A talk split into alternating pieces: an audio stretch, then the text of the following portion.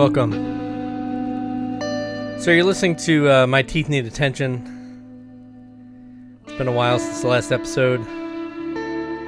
I keep feeling like I'm going to get back on track, and I don't get back on track. So I apologize. I also apologize to today's guest for taking too long to get this episode out. Uh, today's guest is Darin Gray, bass player extraordinaire, member of uh, Dazzling Killmen and Grand Ulena. Multiple collaborations like the one you're hearing in the background here with Loren Connors. So Darin was a great guest. Uh, another kind of cold call on my part. Uh, we never met. I've seen him live at least once, maybe a couple times.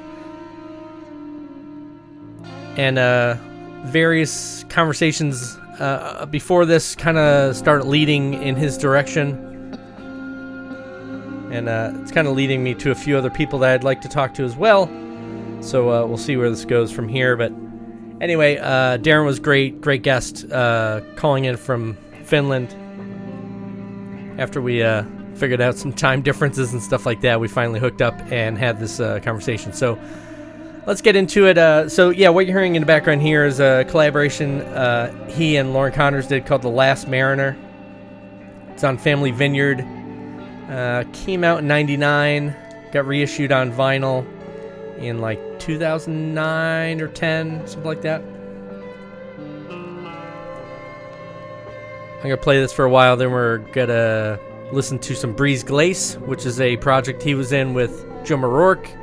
Jim O'Rourke comes up in the interview multiple times, uh, so we'll listen to that. Uh, Brise Glace also featured Thymme Jones and Dylan Posa, and those are two names that come up a lot too. So it's a fitting uh, thing to play. Plus, it's one of my all-time favorite records. So we'll listen to this and then Brise Glace, and then we'll get the interview, and then I'm gonna play uh, a smattering of other Darin Gray related things uh, afterwards. So let's get to it. You're hearing uh, the track called Part Five from The Lost Mariner on My Teeth Need Attention. You can check out myteethneedattention.com and I don't, you know, rate and review us, I guess, on podcast platforms or whatever the hell that is, but whatever. Enjoy.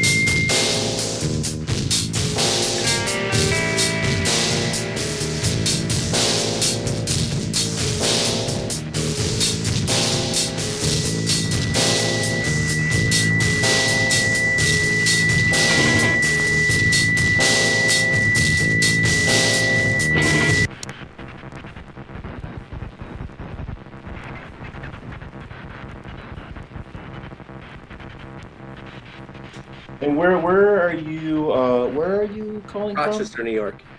Oh, Yeah. that's upstate. yeah, it's um, it's like an hour east of Buffalo. Okay, We're yeah, like think we're like basically right, yeah, right between Buffalo and Syracuse. I think I've played there before. I mean, I've played most all towns in the United States Yeah, at least once, but I actually think I played there in the old days with Dazzling Killmen. Actually, yeah. I, I was trying to remember Okay. if Dazzling, you you definitely played Buffalo because I saw you guys in Buffalo. I don't know if you played Rochester or not. maybe not, but I know that I've played there. I know. I don't know if it was on a family vineyard tour or something. I know that I've played there. So, I think it was a in and out, you know, um, show and go kind of show, like got in, got out kind of thing. You know. So Yeah, anyway, yeah. I saw you guys Oh. playing Buffalo. It was one of the skin graft like package tours that you guys. oh did. yeah.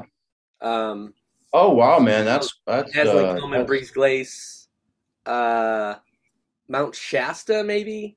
yeah. I remember that show. Yeah, yeah, yeah. I Yeah, it was one other group. I can't remember who it was. I think that on that tour, I think that Dennis Duane Denison, I think the Ah. Denison Kimball trio Yeah, was on was. that tour Uh-huh. as well. Um, yeah, I remember that show actually. Yeah, I, re- I remember that place and that show for some. Re- I remember most of the shows from that tour because I was. It's surprising because I was doing kind of double duty on all of that Oh yeah, with with Brise Glace and Dazzling Killmen, but uh, I, re- I remember most of the shows. Maybe it's because I was younger. It was so. Uh, it was an intense tour for sure. yeah, You know? yeah. There was a there was a short time where that place that was Mister Good Bar. It was this Mhm. place that was there. They did shows downstairs at one point. They did shows upstairs at one point where you guys were on a stage. But then when they first did them upstairs, they were on the opposite side of the room with no stage. We saw Tortoise play there, like Oh, wow. very, very early on. Like I think. I think the first LP might have been out, and like the Hmm. remix record might have just came out. They played Yeah. with like UI and Labradford. Oh wow, jeez, Little joint, no stage. great show, man. I Not I, a lot I of people knew any of those names yet. Um, yeah, it was insane. I really really loved those. Uh, I don't remember what the, the if they were the first two Labradfords, but those first few Labradfords, I think they were on Kranky. I think, and Yeah, back yeah. in the day, I, those man, I love those records. Those were really great. And, and yeah, like a weird side note is I actually ended up with Labradford's. I've never met them. I don't. I actually don't even know who's in that thing, but like I, I ended up with their Farfisa. It, it's at my house. It's at my house in, outside of St. Louis, which is super funny. I had no idea through O'Rourke, but like Yeah, yeah. I have no idea how that weird no, but I love that band. That's I wish I could have seen them live during that period because I'm sure it was awesome. Yeah, uh, yeah. My buddy Rob met them on a road trip uh, down in. They were from like Richmond, Virginia, I think. Ah. And uh, yeah, their first record is the first Kranky release too. It's Kranky One. Oh, is it really? Is that Yeah, that gray one or Yeah, uh, crazy. Prazision. It's like green. It's a it's a really kind of bad cover. yeah, it's almost Oh, like the colors like like it's almost blurry in a um not necessarily great way. yeah. They're, Yeah. Well, they they reissued it on vinyl and they did like a photo version of because it's a micrometer. Yeah, yeah, yeah. Uh, like it's an illustration of micrometer, and I'm not sure if it's supposed to look goofy and bad or not. right, right, right. but, Maybe. but then they reissued it on vinyl, and they did like a photo version of it, uh, which I think was cool too. But yeah, they um, that's the only that's the band I knew playing that show. I'm like, oh, we got to go out to Buffalo to see Labradford. I'm like, there's some Mm. band called UI playing, Yeah. and Yeah. um, and then my buddy Nuge was like, "Oh, Tortoise." He's like, "That's Mosquito," and they just changed your name. And Yeah. um, he's like, "I think it's like Slint related." So we all went out, and we were like, of course, blown away. Yeah, of course. Was- yeah, of course. yeah, that like- early stuff was Yeah, really awesome, man. and talk about yeah, talk about a power packed lineup and just a crappy bar. yeah man well that was the early 90s you know Yeah, i mean yeah. that's the way the early 90s rolled you know i mean those those uh those venues were abysmal you know i mean they were just absolutely horrific you know in every pla- way Like I said, that place that place only did shows. I mean, it was a bar for a long time, but it only really did shows for about a year. Yeah that's And kind of the mo you almost have to you got to get in quick Yeah, and uh, before they tire of all the weirdos being in there and you know destroying the bathroom. You know. Yeah. And the bar, the bars get, uh, I think they get tired of booking agents and booking people, and For sure. you know, oh, you didn't draw enough, you know. So then, you know, the booking person gets fired, and then all their contacts go away. And we've had that issue here in town too. But anyway, um, Yeah. So yeah, so the podcast. I don't know if you've heard any of it yet or not. No, I haven't. I'm sorry. No. I don't know. I've done. Yeah, that's fine. Uh, I've done like uh, I don't know. This is probably episode twelve or thirteen or fourteen. Okay. I just interviewed David Grubbs uh, a week or Oh, so nice. ago. Um, uh, and I've been doing like uh, a lot, like up until I did Chris Brokaw not that long ago. Oh, great. That was the first person I interviewed uh, that I didn't know personally. Uh, Yeah. So I was very nervous. Yeah. Because most of the people are like people I've met or had some kind of Yeah, yeah, yeah. personal uh, connection with, and uh, so I've been trying to reaching out to people that I don't know, but hopefully are cool with it. So thanks for Yeah. agreeing to. No, my pleasure, man. I'm super excited to dig in. Um, so yeah, so uh, I keep it pretty loose. I'll go over basically, you know, kind of where you grew up, how you got into music, blah blah blah, various Sure. projects, um, and you can decide if you don't want to talk about certain things or not. Uh, and then I usually do a quick edit afterwards. I'll do a quick edit and send you a link uh, so you can listen to it. If you then decide, oh, there's something, you know, Okay. take that out or take this out or Sure. for whatever reason, you know, Awesome. be like you talked about something that you don't want to talk about yet or Great. you know you don't like how it sounds or something Yeah, man. I understand. Thank- and then i usually add music uh, before and afterwards in the interview for the final podcast uh, and you can suggest tracks um, I, yeah, I don't. I don't necessarily need to suggest a bunch, but one thing I was wondering is like I could send you a good link to, uh, or, or a good like you know I'll I'll, ha- I'll have them send you. I have a re- more recent solo upright bass record that came out last July or something. Like maybe Okay. I'll I could you know I could send you that to put in there a little bit. You know something a little. yeah is more that not out fresh. yet or It's out. It came out last July. oh okay. All right yeah. And um i have uh i mean you know like it, it seems like every release that came out in the last three years is has a one week uh, a one week shelf life and is a bit of a secret. Yeah what record what record is that? Um, it's called um the reduction and it was on lp and it's on it's on bandcamp too. Ongoing box is the guy's bandcamp david bernabo awesome freaking guy. Awesome musician and awesome human being. Um okay and then and then I ha- I have like a few a couple other I, I have a recent one a semi recent just a couple years old with uh, Eiko Ishibashi yeah i uh, love that and record yeah could intersperse some of I you know I love that record and we could Yep. intersperse some of that in there I, I would love to do that because I love her and I, you Yeah, yeah. know she's awesome and we've had that duo for like maybe 15 years now so oh wow okay yeah a long time yeah since 2000 well actually since 2008 so pretty close to that yeah 15 Wow. yeah Nice. and then I've got another recent one from Pak Yan Lau that is uh, a pianist and a toy pianist, among other things here uh, in Europe, uh, in in Belgium. Awesome, super awesome musician, and that would be another one. But otherwise, I don't really care, man. Dazzling, Yeah, come yeah. in, put want in there. I don't really care. Okay. I'm super fortunate that, like, you know, it's not like I'm like high fiving the air over anything that I've done necessarily, but at the same time, I've only done things that I sort of believed in, at least at the moment. I've never, I've never done anything that uh, I didn't necessarily want to do. Mhm. So I don't really mind anything being played necessarily. You know, um, it's all. I'm, I'm, I'm kind of. I mean, I'm kind of okay with all of it because I kind of have to be in a weird way. So, cool um, okay, I'm ready. All right, I'll just do a quick uh, intro and then we can get right into Yeah. it. Um, uh, today's guest is uh, Darin Gray. I want to thank Darin for being on the uh, podcast. The podcast is called My Teeth Need Attention. Uh, for those or Darin who don't know what that reference is, it's actually a lyric from a Dead C uh, song called Power. Uh, it's one of my favorite uh, tracks and it's one of my favorite bands too. So um, thanks and welcome to the podcast. From Thanks for having me. Right? Yeah, thanks for having me. Yeah.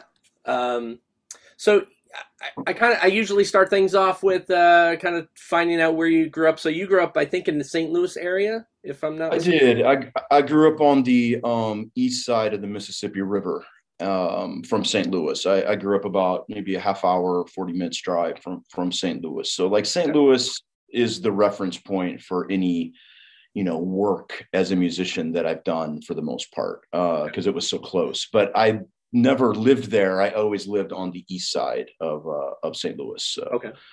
Um, yeah, I lived there my whole life until I was 53 years old. So, yeah. Oh, Oh, I, I, I always assumed you moved to Chicago at some point. I never ever moved. I lived there my whole life in that same little like five mile radius area. Uh, and for the most part, for the last, you know, really long while, 25 years or so, I lived in Edwardsville, Illinois. And when people see that, they just, I think usually, and probably rightly so, just assume that it's a suburb of, um, a, a suburb of Chicago, but it's yeah. actually more of a suburb of, of, it's a small town outside of St. Louis. Right. Okay. Um, where did you uh, start playing music in school? Like, is that when you picked up the bass, or? No, I started very young as a, a, very young. Like maybe some of my earliest memories are of playing music and, and making music. My mom, uh, we had a piano in the house. My mom played piano. My mom was a really really great pianist and she she could play and i remember you know some of my earliest memories are of um, you know watching her play and listening to her play and kind of like peeking in from the other room of her playing through uh playing through music and she was a really good um i mean she's she's still alive. I don't want to speak of her in the past tense you know i don't please but but uh back then she was a really great kind of like boogie woogie pianist and a stride piano and things like that and so I in ragtime things, uh, and I was really always like super fascinated. She seemed heroic to me when I was little, you know, doing just being able to play.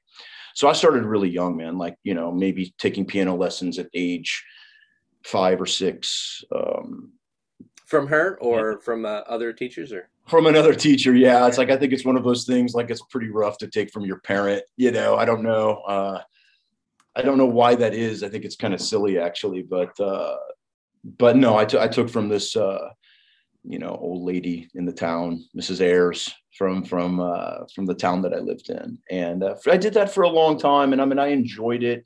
I enjoyed more like, you know, I, I mean, writing little songs or writing riffs or things like that, or, you know, I, it's hard pressed to call it composing, but, um, at an early age, like the, the piano was in, you know the room with the TV. So I remember even like turning the um, sound down on cartoons and trying to like make us, you know, I didn't know that I was trying to make a soundtrack. I mean, I had no, I wasn't a cool kid. By far, I was not a cool kid.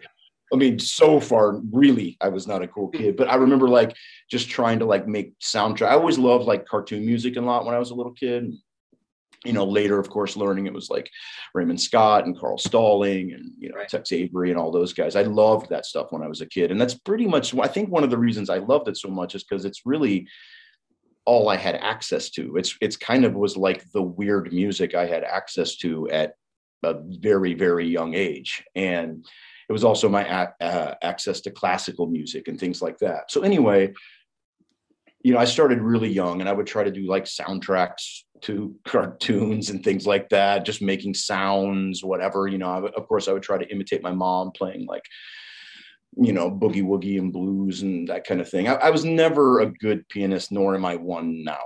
Uh, I it, was it was an instrument that we had in the house, and that like I didn't ever fully connect with it, mm-hmm. and um very early on i was in bands like starting at like i don't really know I don't even think I was 12 yet. I think I, I, was younger than that when I was in like punk bands in the really?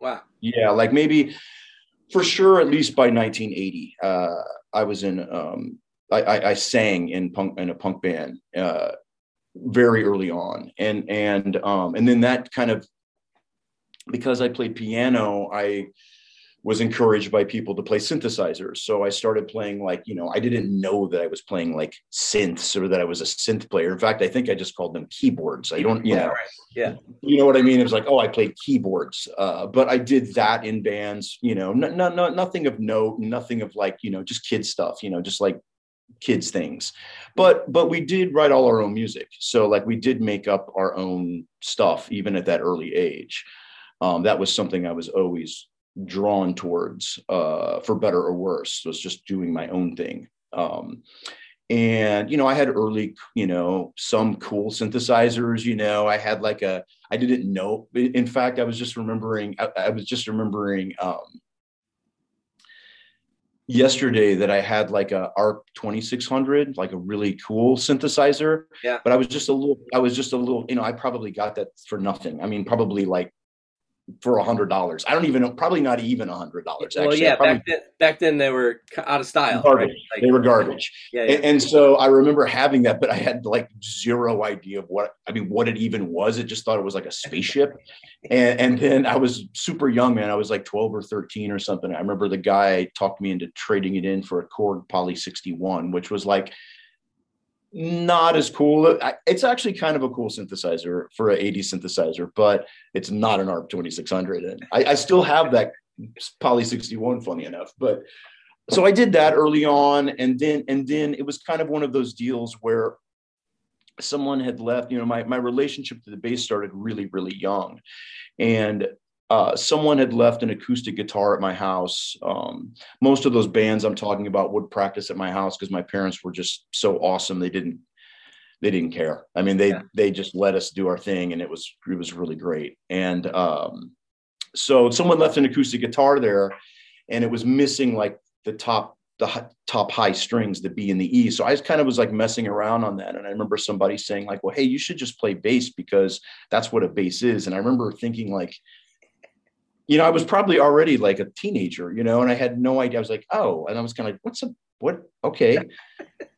Like, oh, and then I would just, and then someone brought a bass over, and then it was just, it was really like an absolutely immediate thing. I, I, I started playing it immediately, and I, I pretty much haven't put it down since. As like young kids, what were you guys exposed to where you're, you know, 10, 11, 12 and you're like, "Oh, we could start a band." Like Yeah, like, so so scene in that town and yeah, definitely. So radio it's- and stuff? yeah, for sure. There, Yeah. there, all, all, all of that. Like you know, Okay. St. Louis was a huge punk town for sure, and um, this little town that I was born in called Alton, Illinois, had for whatever reason all kinds of bands, and I at that time raced BMX bikes, and so like I was kind of involved, you know, kind of like skate culture uh, maybe not to the extent of like skate skating culture, but BMX culture at that time was definitely an outlier sport, and like yeah, I weird- for a couple of years in middle school. yeah, too. weirdos did it, and you know it was it was uh, so that that the music kind of like you know somebody's boombox might have this something like that, you know. Mhm. Uh, and that's kind of how I got exposed to that deeply. But you know, just friends would have this. Friends, friends, older brother might have this record that kind of thing, you know. Um, but there was there was definitely a scene, and I was going to shows in St. Louis, um, you know, all kinds of different shows, you know, um, ev- everything from like Philip Glass to The Clash to Er, early, you know, early Bad Brains to Dead Kennedys to what whatever. I mean, you know, Yeah. just everyone came through St. Louis at that Yeah, time right, right. and, and there were tons of all ages shows and the shows that weren't all ages no one cared i mean no no one cared i got into every show i wanted to get into and I went to hundreds and hundreds and hundreds and hundreds and hundreds and hundreds of shows. Every show that i could i went to. Also in st louis area there was a record store called vintage vinyl which i uh, down the road worked at. But back then you know early 80s uh, and also you know euclid records there were a ton of great record stores in st louis and the people that worked at these record stores they knew everything. They knew everything about everything and you would buy a record and they would make fun of you for buying that record and then they would tell you to buy this record instead you know right, right, right. um, that, that kind of thing, you know. And so I had like very, very, very, very early exposure to deep, deep, deep music. And, you know, eventually, e- even in my teen years, that's how I would get into jazz and free jazz and um, even free improvisation and like modern classical music. And, you know, these guys, when I would go into these record stores when I was a kid, they would see the stuff I was buying and they would be like, oh, well, you know, you should check this out. You should check out Ornette Coleman Shape of Jazz to Come, or like whatever, you know, don't don't buy this, buy that kind of thing. And you know, I they were sort of being like, it, it's a pretty jerk move to like tell somebody not to buy something they want to buy. but at the same time, I'm sort of grateful for it because I do think that they were trying to, um, you know, expose me to, to uh, great music. And you know, a lot of these the older guys that worked at these record stores when I was young, they uh, they were very very well versed in blues and jazz and all of this stuff, and they you know they they really um, they really uh, flipped my head around, you know, them and a lot of other people. But at a very young age, that's kind of what was going on. All of that was happening all, all at once, you know. Yeah. Record stores is that weird balance of like, you know, a guy working at a record store is kind of a know it all, but also, you know, trying to educate, sort of, you know, like back then at least. I don't know what they do yeah. now, or even there are hardly any record stores now. But I know, but I know yeah, back I know. then that was the case, and I was certainly that way when I worked at a record store as well. I was definitely like that. Right, right. Uh, yeah, I have. I mean, we have a we have a fair share of un- independent record stores still here in town. Oh um, wow! I think more, and, and I think you know the last couple years I've seen. I know Buffalo's gotten a couple new show um, shops too. Um, it's pretty interesting that they're surviving and growing. You know, um, and I, you know, I got a good friend who runs a local shop in town. he's always turning me on the stuff. You know, um, so that still happens. There's the bigger shops though, you know, get so big that yeah, yeah, you don't get a personal connection with people. No, no, no, know no. somebody, but you know, um, and those early years for me, like just how that kind of happened too, is that I didn't have. I had super, super encouraging parents. You know, they they were yeah. really, really encouraging of uh, you know, helping me be me and, and helping me move into me. And they didn't discourage any of this like activity or this musical activity at all, like mm-hmm. not at all. And in fact, they only kind of encouraged it. I'm sure they hated the, I mean, come on, the music, you know, I'm sure they were just like, whatever. Right. But at the same time, they were always really, really encouraging. And, you know, that helped me move into me. yeah. Know? You talked about going to see Philip Glass. Was that something that your parents were into, and you went with? Them? No, no. I had I had an early friend, uh, an, an early friend when I before I was driving. Um, so it would have been early '80s. Um, named Pete O'Brien, and for I don't know the origins of this because we lost contact when we were young teens, but he was really into like the big minimalist composers and i don't know why. Like when we were like 14 or 15 years old i rem- i specifically remember him having like a like an actual teen dance party to einstein on the beach when we were uh when we were little kids. Just super weirdos you know? It's like you're east siders you're isolated. I mean there's something sometimes beautiful about being isolated yeah. in that you don't necessarily know uh in quotation marks what's cool or not? It's just you just you're just kind of like oh this is cool. Let's have a dance party to this or something you know let's have fun to this record. Uh you, we didn't probably know that you didn't do that to that record. We didn't know that you might you're supposed to scratch your chin to that record and not dance to that record you know what i mean? It's like we didn't have any idea. It's all kind of out of ignorance in a way yeah. just being that that isolated. But he was really into like Philip Glass and, and, and Steve Reich and like um, Terry Riley, like all of that kind of like big stuff. And I have no idea, I don't have any idea how, you know, but you, you know, I don't know how old you are, but I don't know if you remember, like, you know, there was a time where you would just go to like the end section of a record store and where they didn't know yeah. where to, I don't know where to put this. So yeah, we're putting yeah, it here. And, I was and then at a store yesterday and the electronic section is not electronic stuff. Yeah, like one year, like, I don't know. I don't know what this yeah. stuff is. Yeah, it's going yeah. over here. Um, so I would always. I, that's the first place I would head when I was a kid. So you know, you you know, you might buy a Ramones record and a Philip Glass record on the same day, just because they might have been in the same bin and the cover was cool. You know, um, you don't know what's going on. You have no idea what's happening. You know, there's something beautiful in that for sure. and, and that's some, and something that you definitely can't do now that records are 25 30 dollars. You're not going to like take a chance on a record with a cool cover. Who cares? Right. You know i'm not at least. Yeah. Yeah the pricing is rough. Mm-hmm. uh, so you uh so you're playing in some i mean starting young that's really crazy like uh playing in bands. When um what was like the first kind of bigger band that you played in where you started playing shows and maybe playing out of town a little bit. Was it? What I mean, was it Dazzling Killmen Yeah. or was it before? I did some of that with the earlier things I was doing as a team, but really in my, you know, like that's just kid stuff. And for me, the first thing that I did was Dazzling Killmen. And that was that started a little bit earlier than uh what people think, but it started probably about 88 with just me and Nick. So that was kind of like the first thing that um I did. That was like the first real band. So I was I was uh, basically 20. I was 20 Yeah. years old when and how'd you how'd started. you how'd you guys all meet?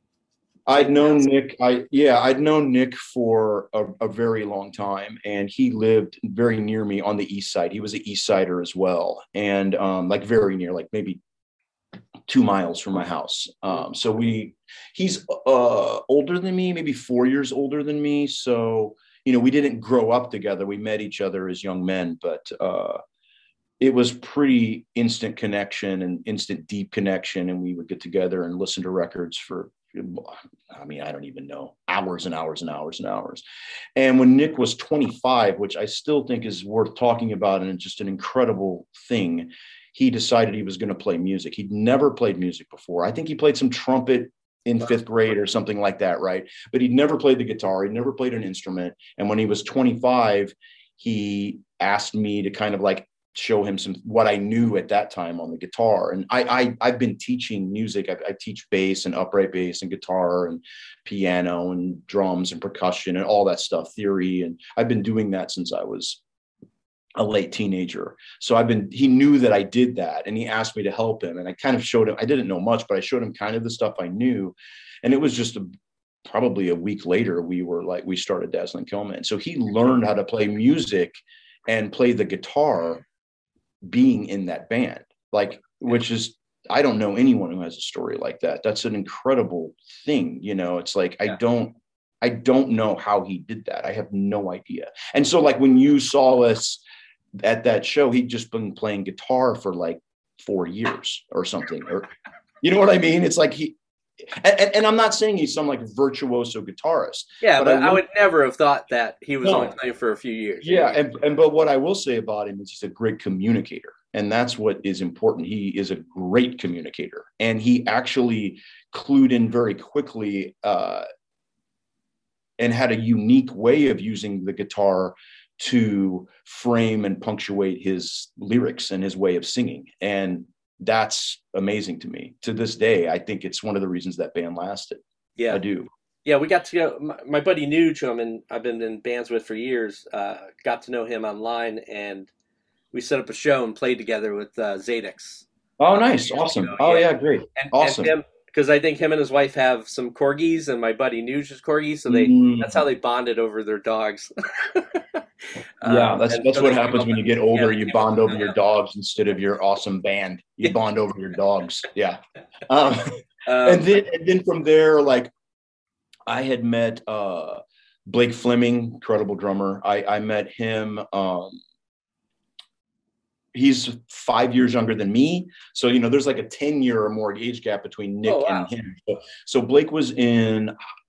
He may have not even been in high school. I know he wasn't driving a car, and I was 20 and Nick was 25 and we used to I, I met him i was in a like community big band like a big band that played like count basie and uh, whatever duke ellington and stan kenton and the, these types of things Mhm. and that that big band played at blake's high school and blake was the drummer and their the, the high school i can't remember if it was a combo Mhm. or the their their big band opened and i was just like it was immediate and i was completely blown away and i i talked to him afterwards you know and um exchanged numbers and then i called nick that night and i said yeah man i think i found the guy i think i Yeah. This and then from there are just like all kinds of weird you know just like a 25 year old man having a meeting with somebody's parents to ensure them that their his intentions are pure and good and we're just trying to make some music and you know and on and on and on. And blake's parents were really cool and like you know they they were super supportive of him. I'm sure they were scared to death. It, we're, we're assuring them that everything's fine and then we you know named the band dazzling killmen and like you know I, I, can't imagine what those poor people were thinking but but in, in you know to their credit they supported it. And you know blake uh, would be picked up by nick and i and like the murder van and driven to practice and you know and we we did that band as a trio for a really long maybe a couple years maybe I, I think. And then uh blake and i were um uh went to university together. I went to university later. So we went to university together and we were both jazz performance majors. So we met blake knew tim tim garrigan uh, and and Blake are the same age, so they kind of like knew each other, hung out with each other a little bit, and and Blake brought Tim in, uh, thankfully, and uh, you know, I guess you know the rest is So you guys were a three piece for a little bit, and then and then Tim. first record were a three piece on Dig Out the Switch, even those early Oh, I seven. never realized that.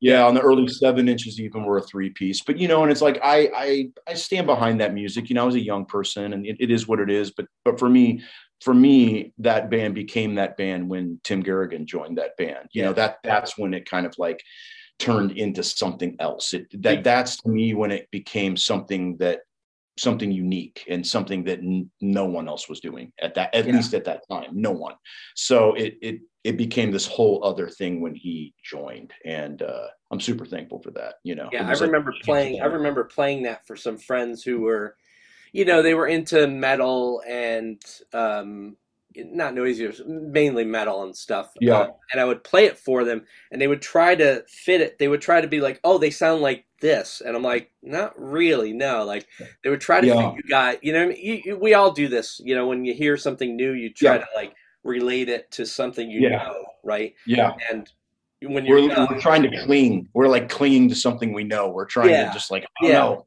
yeah. And, you know and if and if that knowledge base is small then your comparisons usually going to be way off right? Because you're, you're trying to fit into a very small number of things.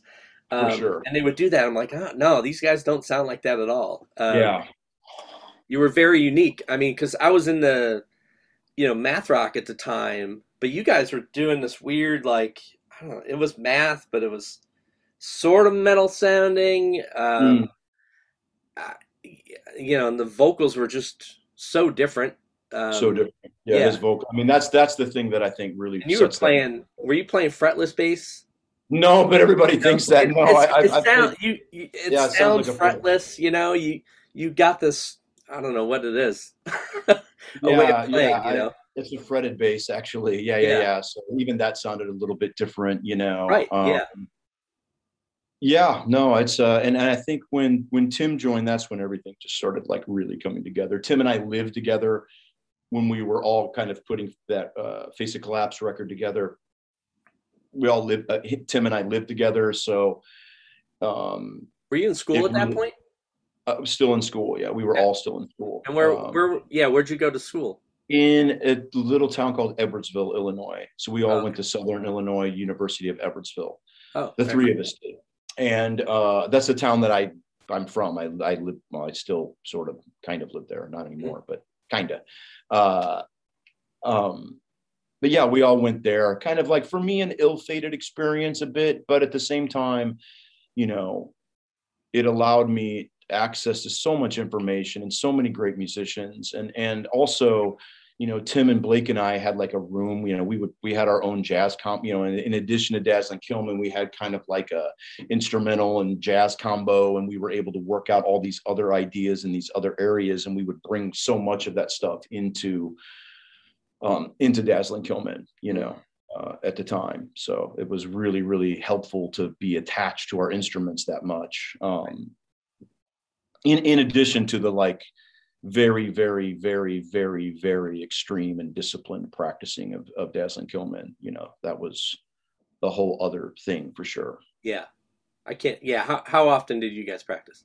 Well many many times a week and and and for really really long periods of time you know six hour practices you know six hours eight hours sometimes um never less than a four or five hours ne- never. I mean Yeah. uh so just long long long brutal and grueling practices uh um i mean to me that's what made that music you know the uh, that that spending time on it and um, the process of trial and error and like failing and then fixing and and pushing and pulling and stretching and condensing and like those are those are the things that like made that music sound like that music more than an ex- external influence. Of course we had thousands of external influences. We all loved music so much of course but but more than that it was more about like the actual practice room. Like that to me that band sounds a lot like that practice room. When i hear that music i i feel that practice room for hmm. sure.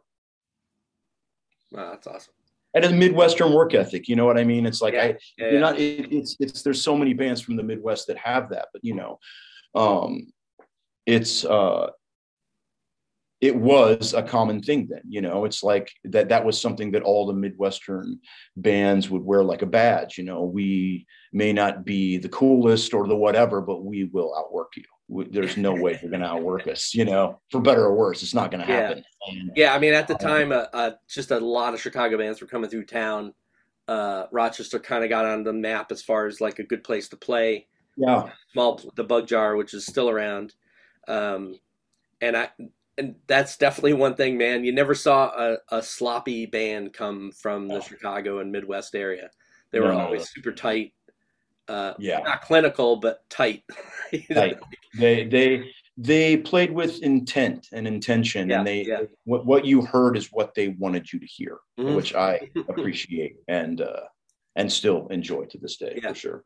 How did you hook up with the various Chicago? So I always assumed you moved to Chicago because you started playing no. with all these Chicago guys. How how did that connection happen? I mean, it's not far away, and I'm sure you're crisscrossing paths and stuff when you're playing shows. For sure. So I mean, like O'Rourke and Thymme Jones and stuff like that. Yeah. So it, it happened um, two ways. It happened because at the time, Skink, Mark Fischer and Rob Syers, who was also part of Skin Graft then, um, they worked at Touch and Go and they lived in Chicago. And I think both of them were students at the Art Institute of Chicago. I think. Okay. Anyway, so like they're from where we they're from St. Louis. Oh. So we knew them from St. Louis and we were, you know, we started working with them when we we were in St. Louis and they were in St. Louis. So when they went to Chicago, it didn't like blow the doors open to Chicago for us, but it definitely opened the doors uh, to Chicago and playing shows and it was pretty quick that we started dazzling Killmen started playing lounge ax and you know mainly just frankly just lounge ax because it was so awesome that that's where the only place we wanted to play and yeah, yeah. that's kind of what we did but we played there a lot and uh, that kind of like opened a lot of doors you know once people heard us it was like oh we're opening for this band open for that band. For a while we came became kind of like the pet of like the popular band. We would open for you know but by open i mean like do little tourings with uh, you know the jesus lizard or Fugazi or or what whoever you know whatever it was. We would play multiple days with these bands you know once they heard us they kind of a lot of these bands took us under their wing especially the Jesus Lizard. But anyway that that was that was like number one. So that opened up chicago massively. It's only a four and a half hour drive. Mm-hmm. but what really blew it wide open for me personally was uh, jim o'rourke opened for dazzling killmen at lounge ax and that was probably 1992 i'm guessing. It, it maybe even earlier but 92 yeah. 90 oh maybe almost 93 but 90 probably 92 i don't really know. And anyway another one of those sort of like instant connections for me. I was blown away. Um, he was he was doing things that I was doing on my own that I was like uh, doing with Blake and Tim and improvising and free improvisation. These things that I'd been into for a very long time. Except he was like not only so far much further down the road he was like in a different universe with it than me you know he he he was already like taking it to its conclusion yeah. you know, and I, and I was still trying to figure things out from for years of trying, you know. Um, was he so it was guitar for that show, or he was doing prepared guitar for that yeah, show, okay. yeah. And um, and I, I had been doing prepared bass stuff, and um, and again, like you know, my version of that was just like a chimpanzee throwing screwdrivers at my bass compared to his thing. You know, he had this whole thing developed, and it was just like mind blowing for me. Mm-hmm. So anyway, we kind of exchanged numbers, and we became pretty close friends pretty much immediately, like really immediately. And and we decided we pretty much formed Brise Glace pretty much immediately then. And I once um I I I went up once I went up kind of like not as a kill man, but just as me to kind of do stuff with Jim. I I started seeing like this whole other world up there and like all of these people making all of this music and like you know from and it wasn't all the same that was the other thing that i really loved about that because you know i've always been a person like i don't want to be you know no offense to anyone but i don't want to be in your scene. I, I don't want i don't want to be in your scene. I, I don't want i don't want to be tied down like that. Mm-hmm. um I, I, let's hang out you know let, let's let's hang out. I'll come for a, a nice picnic or come for a visit. We'll have a nice time. But like i don't want to be in a scene. So like i was really excited because all of these like improvisers and um, noise musicians and you know uh, jazz musicians and free jazz musicians and even world musicians for lack of a better word and classical musicians. Like all of these people were kind of like playing shows together and like maybe doing separate things but playing shows at the, the same bill and to me, that was super exciting. And it really reminded me a lot of my early punk rock and hardcore days, where it was like none of the bands sounded the same in the 80s. Like it was just like you didn't know what you were going to get. You get a new wave band and you get a, a poet and a punk band and a hard, it, it didn't matter. As long as it was sort of weird, no one cared. Um, so once I saw that, I went pretty all in and I, I would just make that drive as much as possible. And I would go, I would drive after work many times. So I would work, I was going to school and I was raising a kid and I was um, working. And then I would drive up after work and play play an improvised show and then drive back and go to do it all over the next morning with no sleep. And I, I did that, man, like I don't know, hundreds of times. Yeah. Just I made that sort of like sleep sacrifice and financial sacrifice hundreds and hundreds of times. And frankly, there was a lot of cool stuff going on in St. Louis too. It wasn't that there wasn't anything going on in St. Louis, quite the contrary. There was a lot of awesome stuff going on in St. Louis.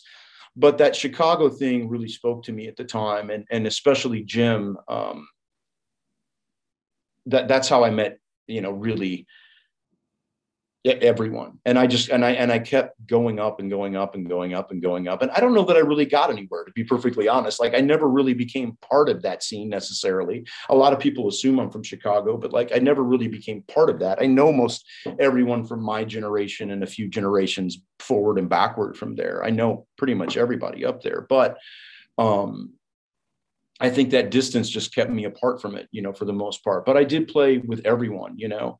Um, early, you know, early influences on me would have been some, well, Jim O'Rourke, number one for sure. Um, period. But but from there, people even like people like Dan Burke from Illusion of Safety. So oh, Dan, yeah. you know, Jim, Jim, had played with in Illusion of Safety, and like yep. you know, a lot of Chicago musicians or went through that group. And Dan was a very very early like you know supporter you know like and, and by supporter i just mean like he was encouraging to me. Like you know yeah, i again these guys were like doing things that i was kind of doing wanted to do what had a super big familiarity with but like i i was kind of the odd guy out.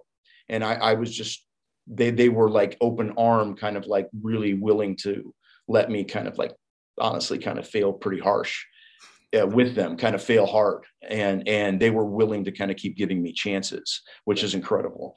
Um, you know early people like uh, gene coleman was someone from the classical field he uh, who i still keep somewhat in contact with and you know he just blew my mind. He was playing ligeti pieces and scelsi pieces and like he it was just you know all of this was kind of happening up there. Um, kevin drumm was up there at the time and an early friend of mine as well and um, so so so so so many more. And then like ken vandermark had just moved there. And so like seeing ken early on was like super super mind-blowing. And for me like ken ken and i are roughly the same age. I think he's a little bit uh, just a slight bit older than me but we're roughly the same age. But i love the like intensity and ferociousness that he brought to like everything he did you know like at that point everything he did was just ferocious and i loved it. I loved it. Getting back to that uh, work ethic too is not like nonstop.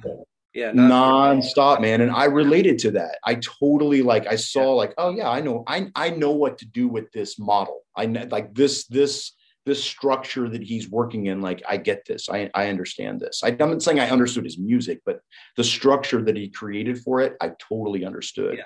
and then early things like um well, you know, it once you got a hold of Ken, well, then everything really started to open up. And I was already into like European improvisers and like the FMP stuff and the Incus yeah, yeah. thing. And all I was way into that because I worked at a record store, frankly, and and I and I was the buyer for the record store. So it was like, frankly, I just bought whatever I wanted to hear, and I then I listened to it, um, which was awesome. Um, so all of that stuff was kind of colliding and happening simultaneously. I was still in Dazzling Killmen. I was doing, and and you know, I was working with Jim O'Rourke, and and he was opening. He would be like, "Oh, you should play with this guy. You should play with this guy. Oh, you should meet him. You should meet her. You should do this." You know, um, really just super open and opening the doors for me in a way that I'm forever grateful. Jim and I are still very very close friends today. Yeah. To this day, we talk all the time, and um, that but but really like that is the turning point not only just chicago but like that i was doing this and then i met jim o'rourke and yeah. it gave me again sort of like what i was saying about my parents it gave me license to be me uh and step all the way into who i who i thought i was and who i wanted to become it, it really allowed me to just go all the way into that. Because really at the time and even now it's like you know people know that i've worked with jim uh, extensively and it's like that opens a door that i just don't know that it would be open otherwise sometimes. I really don't you know at least at least it'll get me to talk to somebody. And i'm and i'm just so grateful for that. It was just some weird chance meeting you know just some just some weird chance meeting. And then and then you mentioned thymme jones. So like um Jim had known T- Thymme Jones for a long time, and uh, they were in Illusion of Safety together at some point together. Oh right, and I forgot then, Thymme played in Illusion. Yeah, too, yeah. And, and, then and Thymme and Dan were actually roommates for a long time, and then he brought Thymme in, and then Dylan Posa, another awesome guitarist, he brought him in, and then from there, you know, we made that record and did some tours and. Yeah, so how active was Brise Glace? Like from the outside, I always viewed that as like uh, an O'Rourke project that all you guys recorded a lot of stuff and then he kind of taped it all together, right? Yeah, um, I mean that, that's essentially what it like was. How, how, active were you guys? Like, were you rehearsing a lot? Were you playing out a lot? We never rehearsed. We never did rehearsals, but we did play out for sure. Okay. And um, and we did that tour that you saw, but we played shows as well. And um, we even played some later shows where it was just Jim and me and Kevin Drumm. Um, we did a show that was me and Jim and Azita actually. Yeah. Um, so we did some other things as well. Um, we were doing live film scoring for a while at a place called Chicago Filmmakers. We did some early, we would like play live to Tony Conrad films. This is probably 93 or something, 94, something like that, like early on. Tony, Tony's an ongoing, ongoing reference in this podcast. For sure, of course. Well, yeah. it, it, you know you know you're swimming in the right pond if you're talking about Tony Conrad. You know, I mean he's uh he's the guy for sure. Yeah, he he, uh, he, he would come out here for shows once in a while. We um uh just awesome. He was an awesome guy. Uh, an awesome human Buffalo, being. Lived in Buffalo. Um, and he had this really incredible ability. Like if he came to your show, that you just you just felt he just made you feel like you were the most important thing in the world. You know, yeah. uh, it was really a beautiful quality. Um, yeah, what a great, lo- what a horrible loss. Uh, yeah, yeah. Awful. Um, anyway, so that's kind of like how all of that kind of happened, you know. And, and for instance, in Brise Glace, same kind of deal. You know, I felt like I was this this chimpanzee. These guys had already figured out all of these things. Now, look, man, I could play. Like I could play a bass, and mm-hmm. I was a pretty decent bass player at the time. Had a lot to learn, and still do. But like I could play. You know, I could play my instrument. I wasn't just some like you know whatever. I could play and I put a lot of work in, and those guys knew that. But in what they were doing, like, I mean, I had no idea, you know, and they were so supportive and so helpful. And like, you know, even particularly at the time, like Dylan Posa, especially, was like so helpful to me, man. He would sit down and go, like, no, maybe, maybe this is kind of what try this and try this, and, you know, um, and you know, something I learned from Thymme. You know, Thymme is the first drummer that's ever said to me, like, no, man, don't play with me you know, don't play with me. Yeah, And and and and then I would be like, "What are you talking about?" I just, I just spent my entire life learning how to play with a drummer. You know, because like for instance, Blake and I play with other drummers. I play with some jazz drummers and things, but like Blake and I's thing was almost like this precision machine. Yeah. And uh, and we worked so hard on that. So like when I would play with somebody else, I would kind of be trying to do that just for lack of I didn't know what else to do. Mm-hmm. And Thymme really freed me. Uh, Thymme Jones really freed me from that. Like just saying like, hey man, don't play with me, you know, and and then kind of maybe offering some suggestions of what that meant. Um, and of course, I de- I devoured that man. I yeah. just devoured it completely and just kept going. But so many people, uh, you know, I played with just I can't even I can't even count how many times I went to Chicago and played shows during the '90s. So yeah. many times. How um uh just to uh, the Brise Glace record like uh, it's some of my favorite material like oh man on, on top list right. Mm. So I'm fascinated by like how did you the When in Vanitas record really any of it but the When in Vanitas LP um was that composed were those songs that you guys played was it improv and then yeah. like later kind of mixed and manipulated? Yeah, so it was it's completely composed later. But I also think that it was like guided and directed while we were doing it. So we weren't just like um improvising necessarily like like there was some there was a lot of intent behind what we were doing and i i something now now like way further down the road, I understand that like Jim could probably already hear that record in his head and he already knew what he kind of wanted. Yeah. And he was sort of guiding us in a, in, not, not like a, a you know, yeah, a dictatorial fashion, but like kind of guiding us because he kind of had some ideas of what he was going to do when he got back. And um, so we were kind of like probably what you think we recorded a ton of stuff. We recorded like a lot of stuff to, to. DAT or to a DAT tape. And I think just a DAT tape with a stereo mic. I actually don't think there was no most of most of what you're hearing on that is a DAT tape to a stereo mic. And then like we, a, uh, a, the band playing now. Yeah, the band the band stuff on there. And then and then the distorted drum stuff is Thymme Jones with one microphone uh, in his bathroom uh, I think it's bathroom playing distorted drums on a, on a four track cassette. Yeah. So it's like it, lots of different recording qualities, all very new to me at the time. And then Jim, then we booked, we, uh, I, I was um, friendly with Steve Albini because I'd worked with him previously with Dazzling Killmen a bunch of times. Mm-hmm. And um, that was kind of like an in, uh, not me, but like Dazzling Killmen was kind of an in for a lot of the Skin Graft bands with with Steve that that's kind of how that developed. We recorded okay. with him very early uh, before we were on Skin Graft. We recorded with him, and that kind of opened the door for these other guys to come in, which was great. I mean, it was just awesome because everything sounds good. That's the thing; yeah. it all yeah, yeah, it all sounds awesome because he's so great. And we re- went there and recorded, and uh, but we recorded mainly like those bigger noise collages and sound collage stuff. Like we didn't really record. I don't remember actually recording any band things there. Oh, that's like fine. Maybe, I would I would have thought the opposite. I would have yeah, thought maybe a couple. all the noise was separate. I, I, feel like maybe that first piece we recorded like some of that there just to get a different drum sound.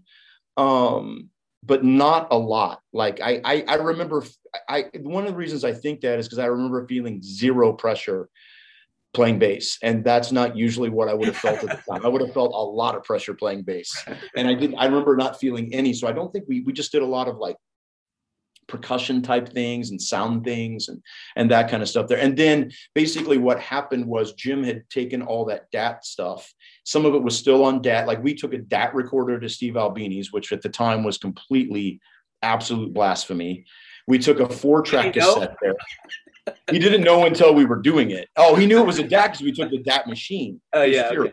he was completely furious.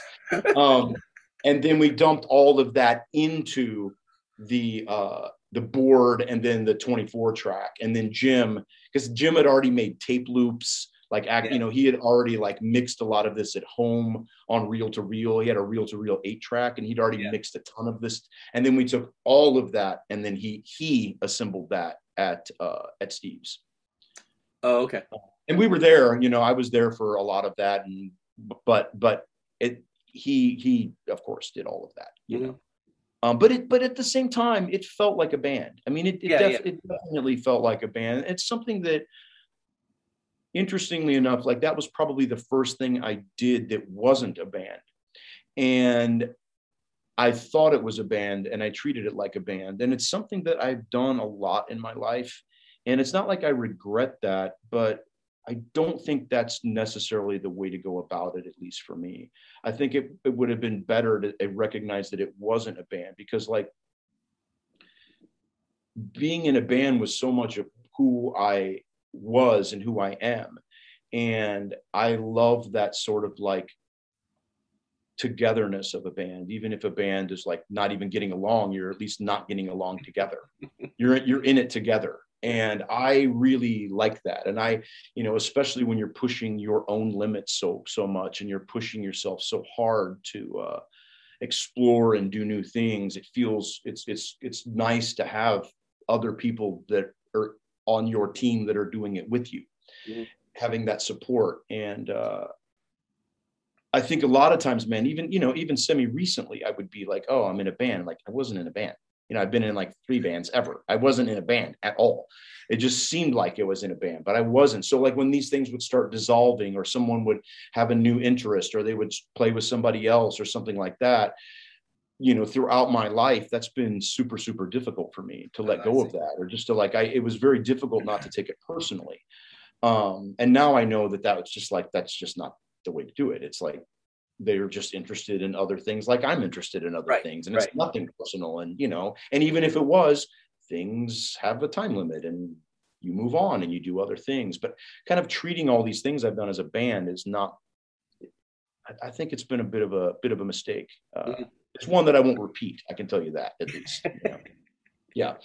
So at the, uh, so at the time, so I mean, if I have the chronology right, uh, Brise is going on, but then there's also You Fantastic and Yona Kit. Yeah. So so at that time, Brise Glace and Dazzling Killmen were going on together at the same time. Okay. When Dazzling Killmen broke up, we Tim uh, Garrigan and I started You Fantastic with Thymme Jones. Oh, okay, all right. And so at that time, it's basically around this time simultaneously, Brise Glace had kind of ceased, and uh, and Dazzling Kilman had kind of ceased. So we kind of like I grabbed Thymme Jones and and then Tim Garrigan and I were already kind of like, hey, we should keep doing something, but we knew we didn't yeah. want to do anything like Dazzling Killmen, so we want to do something totally different. So yeah, uh, that's when we started that. The um, I was just listening. I was playing uh, the Riddler EP for a friend of mine who is a huge Brise Glace fan and Jim O'Rourke fan. Uh, yeah. knows a lot about that stuff. Somehow missed you fantastic. He doesn't mm. know how he did that uh, and I was playing the Riddler EP. He's like, "Wait, is this is this part of Brise Glace? Like, there was some drum parts. Uh, yeah, that, that, EP is somewhat fascinating. I don't know if you want to talk about that or not. Um, I sort of forgot how it's structured on like the CD. It's all these incredibly short tracks that sort yeah. of all blend together. Uh, yeah. and repeating themes. Um, yeah, and and yeah, I was like, I, I haven't like A B'd it yet, but I'm it, it's really separate material, though, right? There wasn't totally there wasn't recordings from that that were used in. yeah, yeah, to- totally, to- totally separate material. I mean, Thymme's got a, a very peculiar and distinct way of playing. Yeah, especially at the time, you know. Yeah, yeah, uh, yeah. His time and, time signatures are crazy. yeah, it's, it's and the the the way that they feel, not feel, but they are natural. The way that they're so natural and yeah. flowing. Yeah, yeah, yeah. They're not mechanical at all. Yeah incredible musician, like an, an absolute incredible musician, huge, huge influence on me, man. Like he was someone, one of the first people, along with Jim, but like someone I remember going to his uh, apartment, one of his early apartments, uh, and you know he just worked all the time. And like I, I came from a thing of like, you know, you write these songs, you make the record, you do the tour, mm-hmm. and Thymme did not come from that and he just works all the time and he's just creating and making all the time every day all the time. I guarantee you right now if he's awake he is creating and making something right now. And and that was something very new to you know at that time you know this is you know early 90s you know he had like you know hundreds if not thousands of cassettes of original material that he recorded you know just just everywhere. Yeah. And I, uh, I, it was, an, I was alien, completely alien to me. And uh, it's something I try to strive for even t- today. Uh, because I, I that that notion of just creating and, and just doing is is enticing and it's and it's really beautiful and like not doing it for the show or the record or the thing not it's not for the thing the thing is actually the doing and the thing is actually creating yeah to me that's beautiful and Yeah. and that's and, that, and that's also a mode for lasting a lifetime it's a mode of operation that will last you forever Mhm. you know whether there is no show no record no nothing you're still can create and do you know i love it Thymme, um, so yeah, we met Thymme. Uh, Cheer Accident came to town. Um, man, mid '90s, late '90s, I think. Uh, and we I, we must have helped book the show, and so they stayed with us. Oh yeah, it must have been like '94.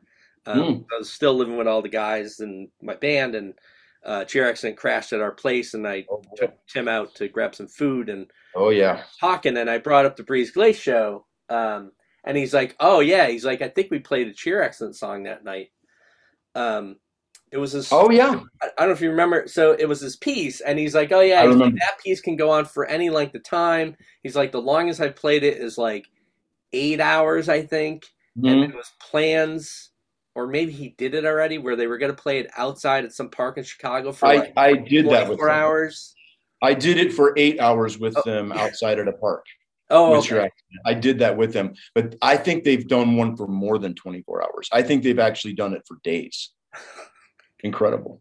Yeah, it's this lock groove called Filet Nod, and it's on their record Sever Roots Tree Dies from the early 80s. And uh yeah, we did. I totally remember that. And I think we did that. And I think Mount Shasta took our instruments from us and then played their show, I think is what happened that night. yeah, Um, I think so. maybe something like that. Yeah, that's funny. Yeah, Because that's I remember you guys playing, and I was pieces were coming in and out of the mix, and I couldn't tell if you guys were doing that or I was doing that, like from a perception standpoint. You were doing it from a perception standpoint because I've done the same thing with that. That's the thing that's incredible about that lock groove piece. It's just it just you, your perception of it just keeps changing. The hi hats get louder, the bass Yeah. drum gets softer, the bass drum gets louder. It's it's all per, it's all perception. It's awesome, and I've done that with them. I did that at Lincoln Park with those guys uh, for eight hours. Yeah. Yeah. That was a big change. Like we, uh, so I was in a band called Hilka at the time, which is a Finnish name you're probably aware of now.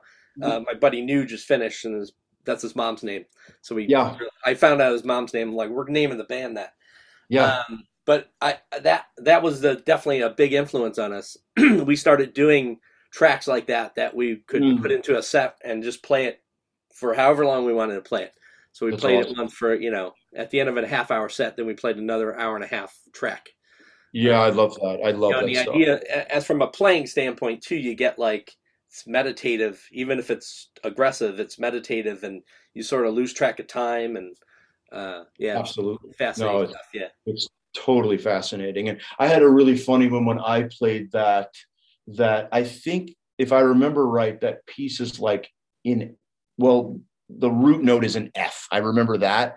And then i remember like i had my bass and we had these little like we had like battery powered amps that we were using or something like that you know? And um i think we had little bitty little bitty baby amps outside. And I remember I remember Thymme sort of like clicking it off and we started. And then I within three seconds, I realized that I could have just tuned my E string to an F as opposed to holding down up there. instead of opposing to holding down the note for eight hours. I could have just sat there with my right hand and played it like no problem at all for eight hours. Uh, and it felt really fitting. And I remember laughing when I when I realized that. It felt like, okay, it has to be this. It can't be anything else. It has it has to be this. It can't be easy. It has to be Right, hard. Um, I, I wanted to get into uh, some of the other collaborations you did after that. So you collaborated with Loren Connors uh, pretty Yeah. early on. Um, how how did that connection happen? Jim O'Rourke, you know, man, Oh, it's okay. like the same this the same thing will always keep coming back. Like Jim has just opened all the doors for me, man. I mean, really, I, I it, it yeah. So that was like uh, a table of the elements kind of thing, probably. Yep, I, I met Loren. I was a big, big fan of Loren's, and I was a big fan of his guitar Roberts when he was kind of known as Guitar Roberts. Yeah. I was a really big fan of that. And you again, knew, I worked at. I, you knew ahead, Guitar Roberts when he was going by that name. Yeah. Oh wow. And and um and you know I worked at a record store and I worked at a good record store, so I uh I was a big fan and um, I remember this one night in particular, I was in uh, Aachen, Germany. Brise Glace toured Europe, and I was in. We toured Europe with Faust and Shellac, and I was in Aachen, Germany, at our friend Christoph Heemann's house, and a great composer. If you're not any, if yep, anyone yep. listening not familiar with Christoph Heemann, he is incredible, and please check all of his stuff out. He's amazing.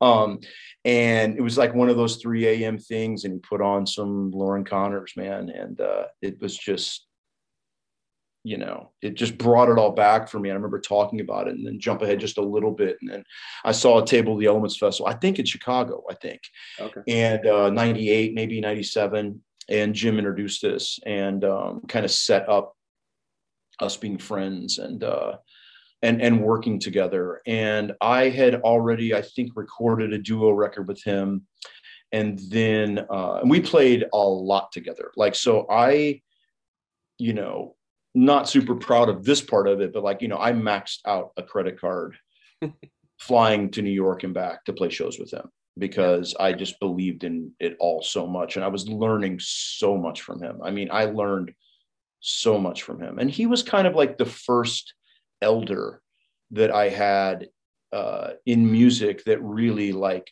just accepted me as an equal and like was really encouraging to me. And like most of my other things were like people my age and mm-hmm. you know or younger, but like you know or my mom and dad or like my my bass teacher or something you know but like he was the first person that i that i actually loved his records before and then i got to play with him and then he was super encouraging. So man, I just soaked it up. You know, I, he was teaching me about painting and film and literature and whatever, New York City, and just like how to play with dynamics and like all, all of this kind of stuff or lack of dynamics, just just on and on and on and on and on. The recorded history of all the things he was into. And, you know, also back to like he just worked all the time. He just he just recorded and recorded and recorded and recorded and recorded and recorded in his, his yeah. kitchen at his house, in his apartment. He's recording in his kitchen, no excuses, no reasons, always creating, always making.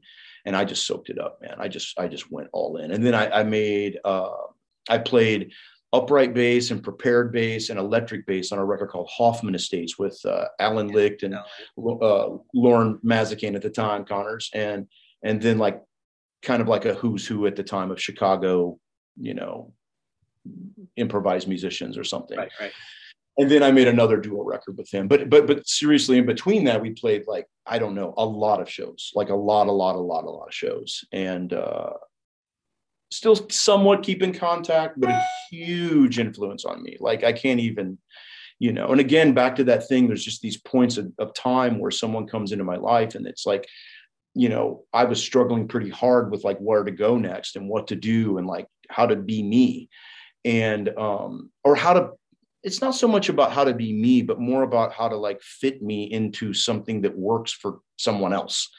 Um, I, you know i'm pretty okay with just being me but how to fit that into a context that can work for somebody else is something that i struggled with repeatedly throughout my life. Mm. and meeting him just sort of like same deal gave me all kinds of license. And you know same also the same thing opening doors in new york that i previously didn't have open for me you know um, right and we we played a lot with other musicians steve dalachinsky the great poet who's passed on unfortunately yeah, yeah. really really profound human being great supporter of mine great supporter of every human beings that's ever lived incredible person um, but all, but also people like even like kim gordon and Ikue Mori and dj olive and just like all, all kinds of people we were we were kind of doing uh, doing things with in new york and that was you know that was those people you know who i was so it was like that was all because of Loren. Hmm. And and directly because of Jim. Yeah, yeah, yeah. Yeah, Loren's fascinating. I've been uh, kind of obsessed with his music for a long time. I think the first thing I got might have been the in Pittsburgh with mm. Jim reissue. Oh boy, that is Um, a really. and then like right after that was like Long Nights on Table of the Elements, and that's Great. still one of my Killer. favorite records Same. of all time. Name And then killer. you know at that time, like you said, he was recording nonstop in his kitchen, and those things were all coming out. So it's like every week, I felt like every week I, I could buy a new Loren Connors Same. It was incredible. Yeah. I yeah, loved it so much. Yeah. Yeah, yeah, yeah. man. He, so he's a really big figure for me and a really big mentor, a very good friend, and someone that, like, really honestly was a total game changer for me. Like, Yeah, yeah. completely changed my trajectory a, as a as an artist for sure. Because because he just he just encouraged me, you know, and also playing with him was also like in it's not always the case as you know but like there's some people for whatever reason that you just sit down and you play he plays a note you play a note and you go oh okay. Um this works. This is this okay. I mean playing with him was so frankly it was just easy. Sounds really sad to say and weird to say but like it was he made it incredibly easy. I was going to ask I- how how those sessions go on with him. Like, is it literally no talk and you just yeah someone starts and you go right? Yeah. Mhm. Yeah, yeah, for. Yeah. But but he has a lot of ideas, you know, he has a lot of it because like he- the playing part is pretty much just playing, but he's kind of also like a master of of editing and framing his playing. That's something that I think that he's especially great at is the framing of his playing. So he does things that like you know i, I remember even making those the, the- especially the, the the second duo record we made is live but the first one is like studio stuff.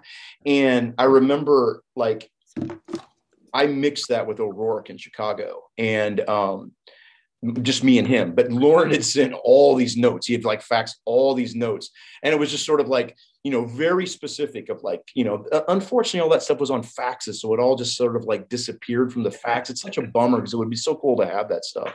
But like you know cut off at like 513 you know and then we would go like 513 you would listen to it and go like it actually cuts off in the middle of a note.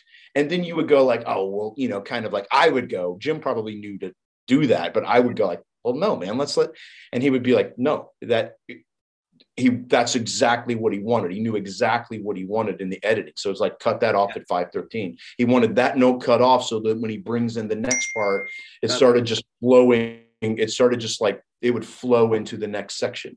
You know what i mean? So he really could hear these things in his head. He was a master of framing his playing and framing and framing his music and Yeah. still is in my opinion. Uh, It's funny because I think I mean I, being a huge fan that uh, a little bit surprises me. Right? You think of him as uh, very organic and um, I don't know, sort of hands off. I don't know uh, what the right term is, but it's interesting that like he has those things in mind. Um, Yeah. Where oh yeah yeah he has a lot in mind Yeah, there's a lot of and when I when I think he's playing, I think he's just playing. I don't think he's thinking. yeah, I don't sure. think I don't Yeah. think he's thinking of anything. I think Yeah. he's just playing. I think he's just in it. But afterwards, he's definitely framing it, you know. And uh, you know, later on, maybe maybe he would have some kind of like shortcut because he would realize he didn't maybe want to listen through a half hour of music to get that two minutes that he wanted or something, you know. But no, man, like he definitely was like that for sure. Like like extensive notes for editing, extensive, extensive notes, and then also revision notes from there. Hmm. Yeah, That's of what he liked and what he didn't like, and you know. Um, Yeah. But no, I love him. I, I love that man. He, Yeah. He's a really great gift to this world. We're got, all uh, lucky he's in it. my band Pango uh, had the fortune of sharing a stage with him. We set up a show together down in New York uh, back in 2019. Mm. Yeah, the summer of 2019. Mm. Uh, it was an oddball afternoon show at some like metal bar in Brooklyn or something.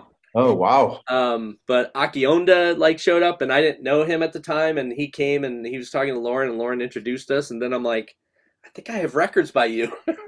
Yeah. Oh, Uh, that's awesome. yeah, it was, but uh, it was great, you know, hanging out with him and Suzanne and stuff.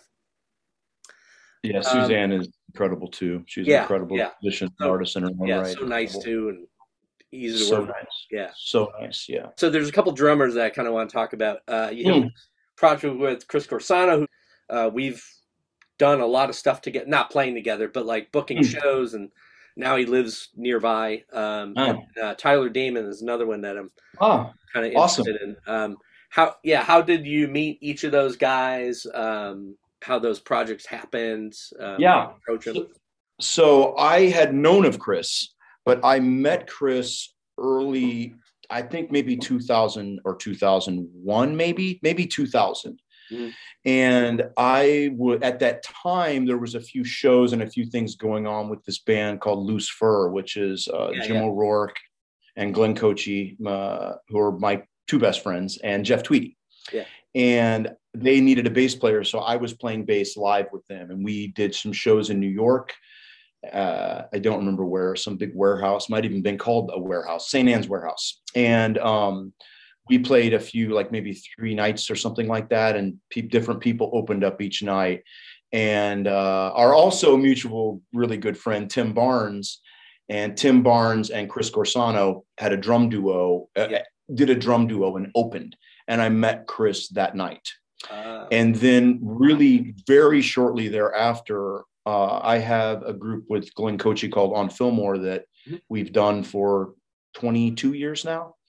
And um, we did a tour, and Chris and Paul Flaherty opened for us, like, you know, I should say we shared a bill. I mean, it was like they opened for us, but like we, we shared a bill. I mean, come on. And it's Paul Flaherty for Pete's sake. And, and, um, yeah. And so, and then it kind of just went from there. And then, you know, really maybe a few, just about two or three years after that, uh, Jim O'Rourke, again, back to Jim, uh, had Chris and I come to Japan to, uh, Akira Sakata, my my great mentor, probably my greatest mentor and uh, and teacher. Um, he was kind of making a bit of a not a comeback, but he was making a bit of a re-entry into the free jazz and that kind of world at the time. He had not been doing a bunch of that.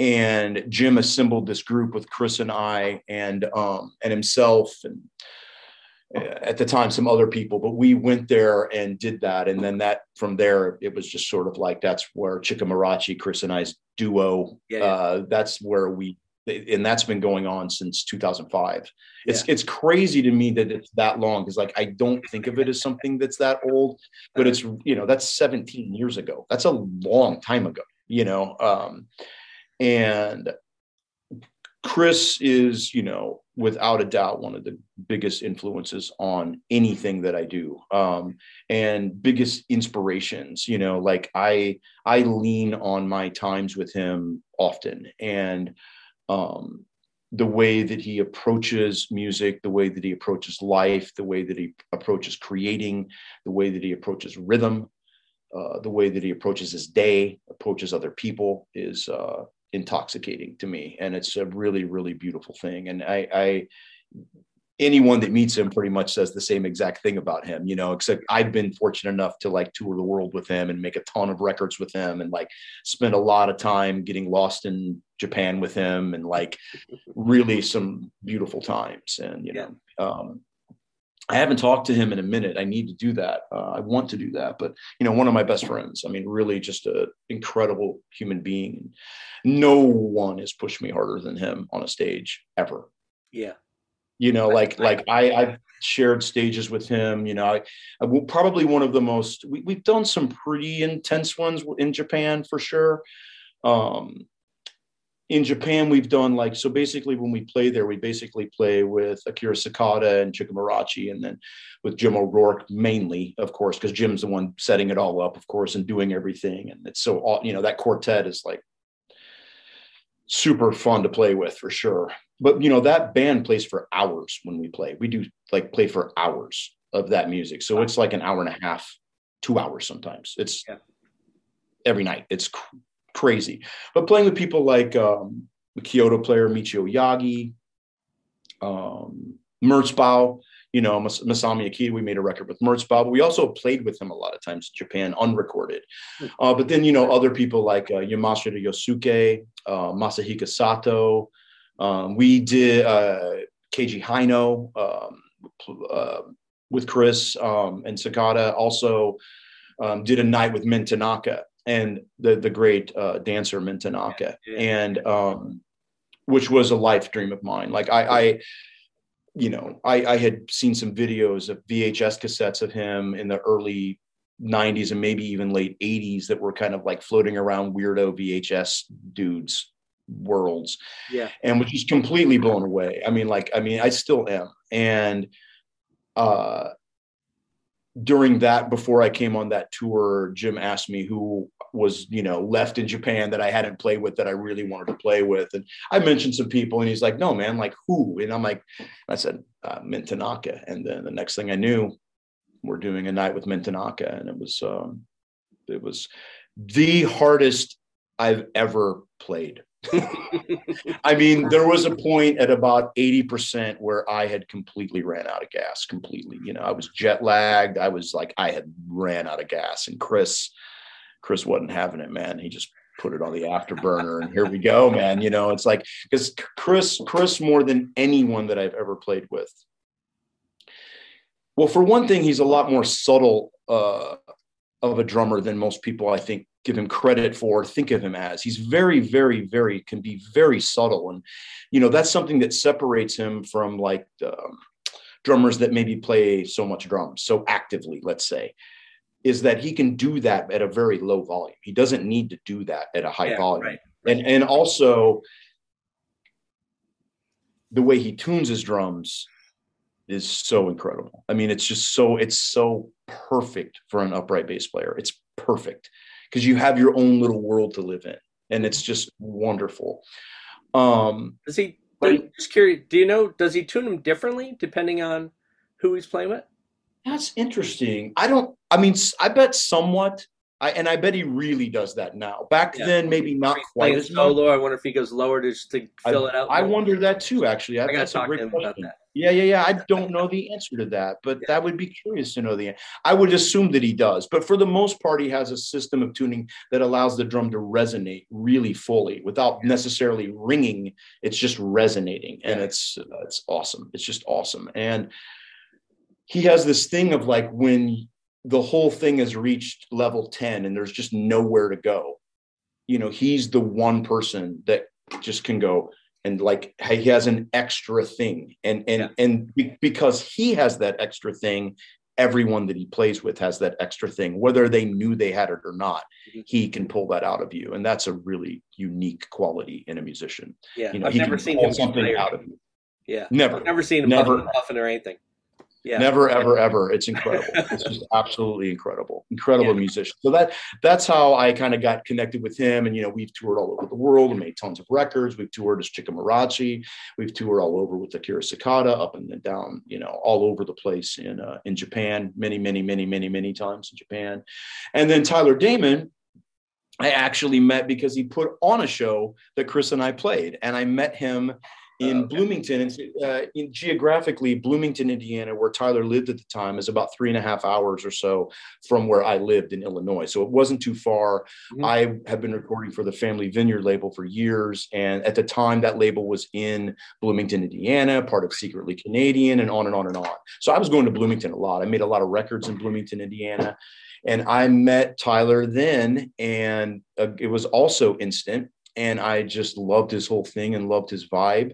And then, not much later, uh, he was playing with someone else, and I wish that I could remember maybe an upright bass player actually. Uh, but anyway, I was really struck by his playing, and I was coming back through doing a solo thing, and I was like, "Hey, man, you should do. How about I do a solo and you do a solo?" Yeah. And he had never played solo before, and he kind of like kind of reluctantly said yes to do it, and it was amazing. And I um, I had wanted to do something with my electric prepared bass playing with a drummer for a really long time. And I was already doing a lot of stuff with Chris with my upright. So I, I wanted to do this other thing with a drummer for well, ages. And it was just perfect timing. And I started made a couple, you know, albums with with Tyler and um I love him. I love his playing. I love his energy. I love his entire thing. Uh, an, another guy where it's like you just never hear anyone say anything bad about that guy for a really great reason because there's nothing to say that's bad. Was you it- know, was it uh, Brandon Lopez maybe the upright bass player? Or no, for New York. No, no, no. It was no, no. I, I don't think so because he was a Bloomington guy too. This is a long. This is a pretty Oh. long time ago now. Okay. This is probably like 2000. I don't know, a long time ago, before Because- 2010 even. Yeah, Tyler's young. He's a younger guy, right? Yeah, he's younger. Yeah, yeah. Yeah, I saw. Uh, I I think the first time I came across his work was maybe with Tashi Dorji. Mm, Um, that's amazing. yeah. yeah, and then Tashi came to town with Manas, uh, Tom Nguyen, Mm. and him. Uh, a Yeah, that guy's something else, man. He's just, friend space. Yeah, I love his music. Otherworldly. I love it. Yeah. So good, man. So, so good. Um, so yeah, that re- the the record you put out with uh, Ish- Ishibashi, right? Yeah, Eiko Ishibashi. Yep. Yeah. Um, so how did that come about? I mean, that thing I remember that came out, and I, you know I've been I've been aware of your a lot of your records for time and and knowing you know I follow you on Instagram too, so I saw you doing Yeah. stuff with uh, you know uh, Tweedy projects and you and Corsano Yeah. and stuff, and that thing uh, got a lot of press, got a lot of praise. Uh, it's a really great record. How did that uh, collaboration like start and happen? Yeah, so I met Eiko through Jim O'Rourke, and uh, and um, we became friends, and we had done some duos at smaller venues and things like that in in Japan, and um, we that that that record is just a live. That's a live show that we played. So, and it was that that duo I'm a big fan of her music, like a very, very big fan of her music. Uh, she has a new record out called For McCoy that I think is just ast- astounding. It's it's mind blowing. It's so good. Um, she just did the soundtrack to this Drive My Car film that's floating around and doing really well. And you know, I, I I'm a big fan of her music. And um, but that duo was kind of instant, and I I, I really like it, meaning that you know, kind of like with Loren where it was kind of like she played a note and I played a note, and then I knew kind of like, oh, okay, well, yeah, this is a thing. This is like this is a thing, and and it was it wasn't difficult, and I felt really free and and loose, and I felt like it was okay to be me, and that's something I can't say with too many people. Like I felt like it was just okay to be myself, and I, I didn't feel self conscious. And when she would play, I would like, oh yeah, I'll do this, or like, oh no, just let her play by herself, or like, you know, I, I really, it nothing was forced. Nothing was forced. Sometimes some cool things come from things being forced. Don't get me wrong, Yeah. but nothing was forced with this. It was all just this organic, flowing thing, uh, like water almost. And uh, I would love to do another. We we have a we have like a little CDR album that we kind of like sell at live shows when we play in Japan, and then this one I would love to do another record with her because it's uh, I love that duo. I, Yeah. love She lives record. in Japan right now, right? She lives in Japan. Yep, she lives outside of Tokyo, a couple hours outside of Tokyo. Yeah.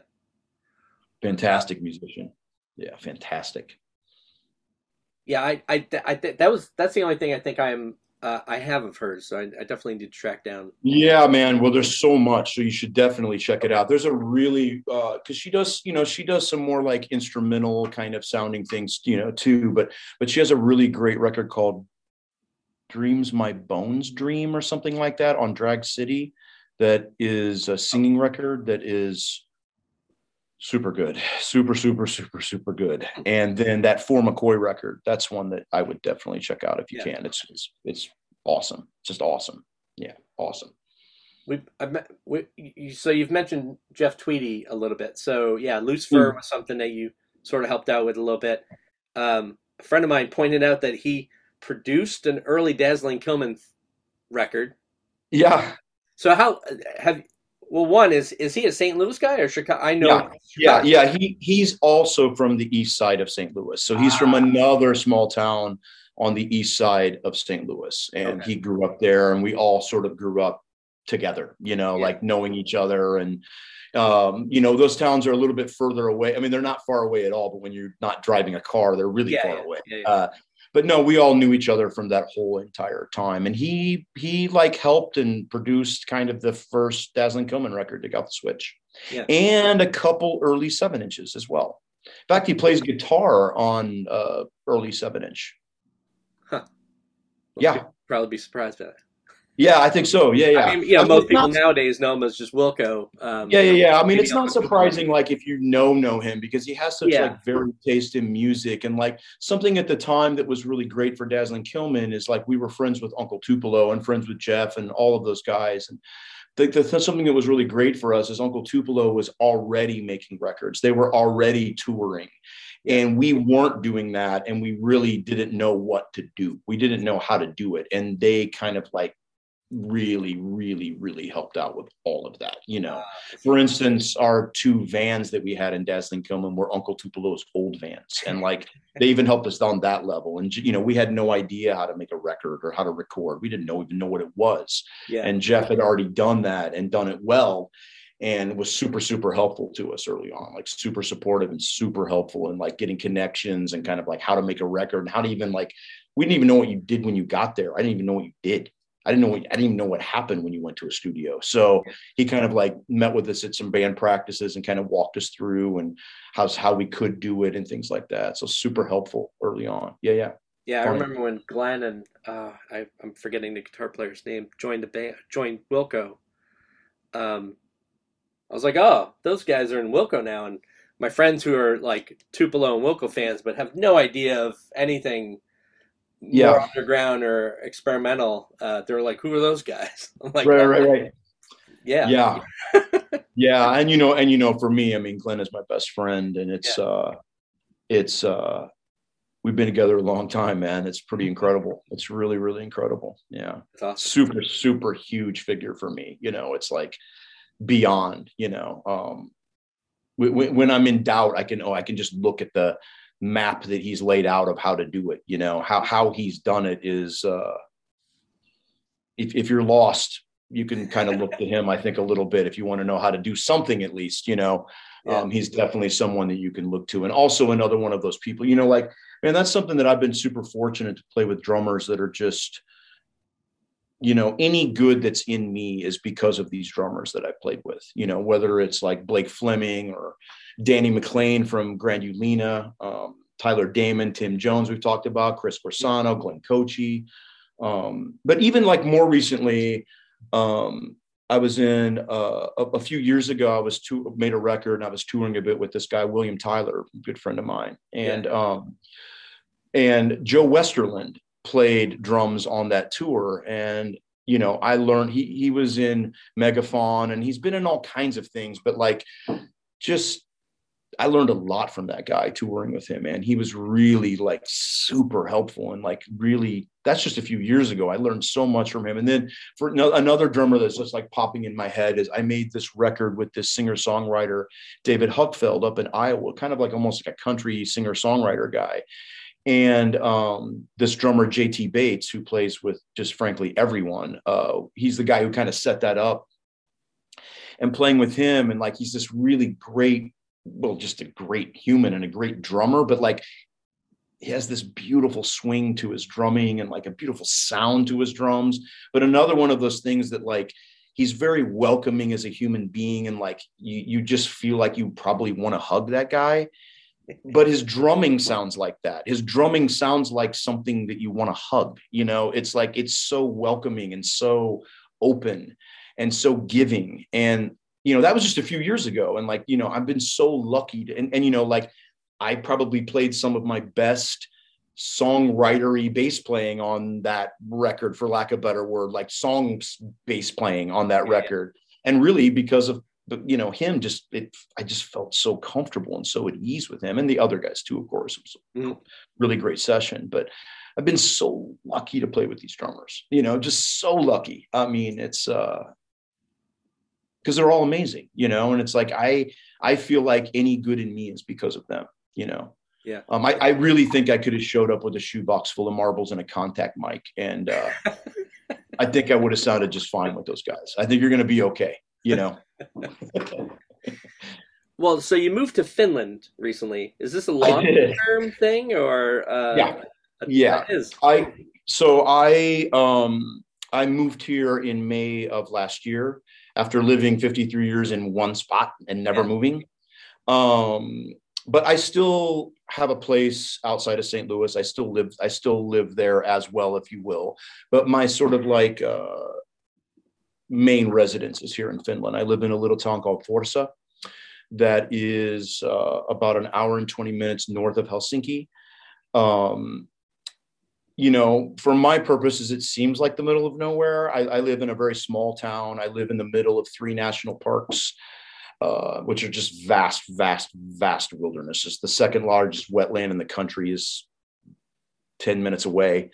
Um, these huge, huge wildernesses with massive lakes and birch trees and pine trees and uh, so yeah, I moved here in May. I got married uh, and moved here. Uh, my wife is uh, Jonna Tervomaa. She's a singer here with an awesome career. I would definitely encourage everyone to check her out. Incredible. Um, if you haven't already, she's she's fairly well known here in Finland, but uh, and she's made a ton of records, like a ton, a ton, a ton of records. So um, it's been great to like have her as my really my my support network here. Um, and yeah i'm living here i live i have a little like workspace here i'm mainly teaching and i've taught like i've mentioned before i've taught since i was a teenager. It's something that i've always like enjoyed doing and like just giving back. I, I don't it's not like i know that much but like i really have always felt like a desire or need to just be helpful to people. If i can be helpful and just sort of like if I know something that can help you, I would really like to help you in any way that I can. And I really enjoy working with young people, and you know, and it, it's not like I'm teaching people um, uh, Tony Conrad or something. You know, it's like I'm, you know, I'm teaching people a Creedence Clearwater Revival song sometimes, but I'm also doing other things and interspersing other ideas. And um, so I'm doing a lot of that. So I'm, I'm mainly doing that online, and you know, um, I. Uh, for that, I could be reached through my website, you know, uh, daringraymusic.com. You can reach me through there. But I've been doing that mainly in the States, which means I'm keeping some kind of crazy hours here because I'm eight hours ahead. So I'm keeping some nutty hours. Um, uh, there's a guy, uh, uh, uh if you haven't heard this guy, please check him out. His name's Sami Pekkola. Awesome uh, reed player, tenor sax player, uh, free improviser, just awesome. He lives pretty close by. Um, he's been super supportive of me and like really helped me kind of get my feet uh, on the ground here. Um, this other guy, Yusi Yakon Aho, I'm butchering his last name. Finnish is pretty difficult, but he has been in Jonna's band for 20 years or something, kind of like a relationship like Glenn Kotche and I have. Like they're super tight, super best friends. And you know, that guy has been so helpful to me here, like, you know, loaning me gear and pedals and amps and guitars and just anything I really needed. He's been so helpful. Also, an awesome musician. He's actually done some really. This the other day, I, I didn't know he did this. He did some like Captain Beefheart kind of like covers that I would encourage people to check out uh, that are really interesting. But he has a solo record that's really great. Um, but I haven't really like met or played with people here. You know, uh, Glenn on Fillmore hilariously played a show here at Sibelius's backyard uh, in the summer, Glenn happened to be here, which was crazy. A little COVID window opened up and he came through. And Glenn on Fillmore and Jonna are making an album together. And that's how Jonna and I met. So we met kind of oh. like making music together. So, um, which is great. And it's taking a long time, of course, because of uh, COVID, but yeah. It's coming along. We did a pretty decent session here in Finland and uh, on Fillmore and Jonna Tervomaa are going to play at the uh, Solid Sound Festival um, at the end of May. We're going to do a sort of collaborative show. I don't know what we're going to do, but we're going to do something together. So, yeah. Um, Solid Sound yeah. in where is that? Uh, North Adams, Massachusetts. Yeah. Okay. All right. At, at MASS MoCA. Yeah. It's a great festival, oh, man. Right, right. I'm super excited this year because Sun Ra Orchestra are going to play, so that's that's pretty exciting. Oh, nice. Um, but yeah, so yeah, I moved. You know, that's kind of like I have a um, I have a, a more recent solo uh, upright bass record that came out in July on ongoing box. Um, that's a LP and a Bandcamp thing, and um, that was something I composed for dance. That basically, you know, the guy who had who commissioned me to do that liked it and wanted to put it out on LP, and yes was the answer and um and then probably that record with Eiko Ishibashi. That's on Black Truffle. That's something that's still available. That's something that's pretty recent. And then I have a duo with Pak Yan Lau, and that's on by Bluest of Sea Records. And I don't know if anybody, you know, like if you're a record collector nerd, um, it's a double 10 inch and I'm it's the it's the most beautiful packaging I've ever seen. It's like a gatefold 10 inch, these gorgeous photos with like um paper like inserts and like it, it's like a book. It's just gorgeous. The vinyl's beautiful. Um, really, really, they did a top-notch job. Like I was kind of blown away when I saw it. I was like, oh man, I almost felt apologetic, you know, in a weird. it was so nice. I felt bad, kind of, you know. What, la- what label put that out again? By by the bluest of seas. Okay. Um, it's it's over here somewhere. I'm not actually for sure where it is. I feel like it's up north somewhere. Yeah. And uh and, and then, you know, mainly just surviving and practice like all like all of us are hopefully trying to do, trying Yeah, to uh it's been a uh, interesting time for all of us for sure. You know, it's nice to connect with people. It's always nice for me to be able to speak English with someone because, especially where I live, like I live in a real small town here. Like, you know, majority of people are pretty reluctant to speak English here. And what, you know, why would they speak yeah. English? They don't have to. I think. I mean, I'm the only American, certainly in my town, and I'm the only, you know, one of the handful of English-speaking people that, that uh, native Right, right, right. People that live here. And Down in Helsinki, it's more common. You can. Super, yeah, way more common. Like you go to Helsinki, everybody speaks English and, and really good English too, frankly. Yeah. Uh, probably better than mine for sure. um, but yeah, you know, I mean, I haven't really started digging in and kind of like, you know, I, I've been trying to a little bit use this time to kind of um, figure out what I want to do next and kind of like figure out what it is that I am here and kind of like not take advantage, but sort of like rather than try to fill the space, just maybe leave it a little empty and see what it fills up with, uh, rather than trying to fill it up myself. Um, and that's pretty easy to do right now because there's no one knocking on the door. There's no, you know, there's nothing going on necessarily at this point. So um, I've been fortunate that I'm a, I, I love practicing. You know, I love I love love love love love practicing. I've I've always been a disciplined and diligent practicer since, since I was young, and um, so that keeps me going. You know, I can be I'm endlessly fascinated with just practicing. And late, lately, I've been kind of like shifting my practicing a little bit where I really like the sort of traditional way of practicing. I, I like practicing intervals and chords and scales and arpeggios and whatever. You know, I I I, I like working technique things. I enjoy that. Mhm. Um, but lately I've been trying to uh, not make that a hundred percent of what I'm doing. I've been I've been late, lately I've been trying to find some new ways to keep that same diligent and disciplined practice, but keep it more open and try to gear it more towards what I'm actually interested in doing and what I'm actually wanting to uh, step into rather than, you know, something a little more traditional you know? The thing is with these traditional elements of music is that it's infinite. It's it's just it's it it it will never end. You can you know you can play a c major scale the rest of your life man. I mean it's like it it, it, it there's there's so much there i mean there's so many things you can do with that. It's infinite. And i have i wouldn't say it's a bad habit but i have a quality in me that i'm a grinder you know? It's like you can see it on my face. So like i'm a person that grinds. I i'm that guy you know?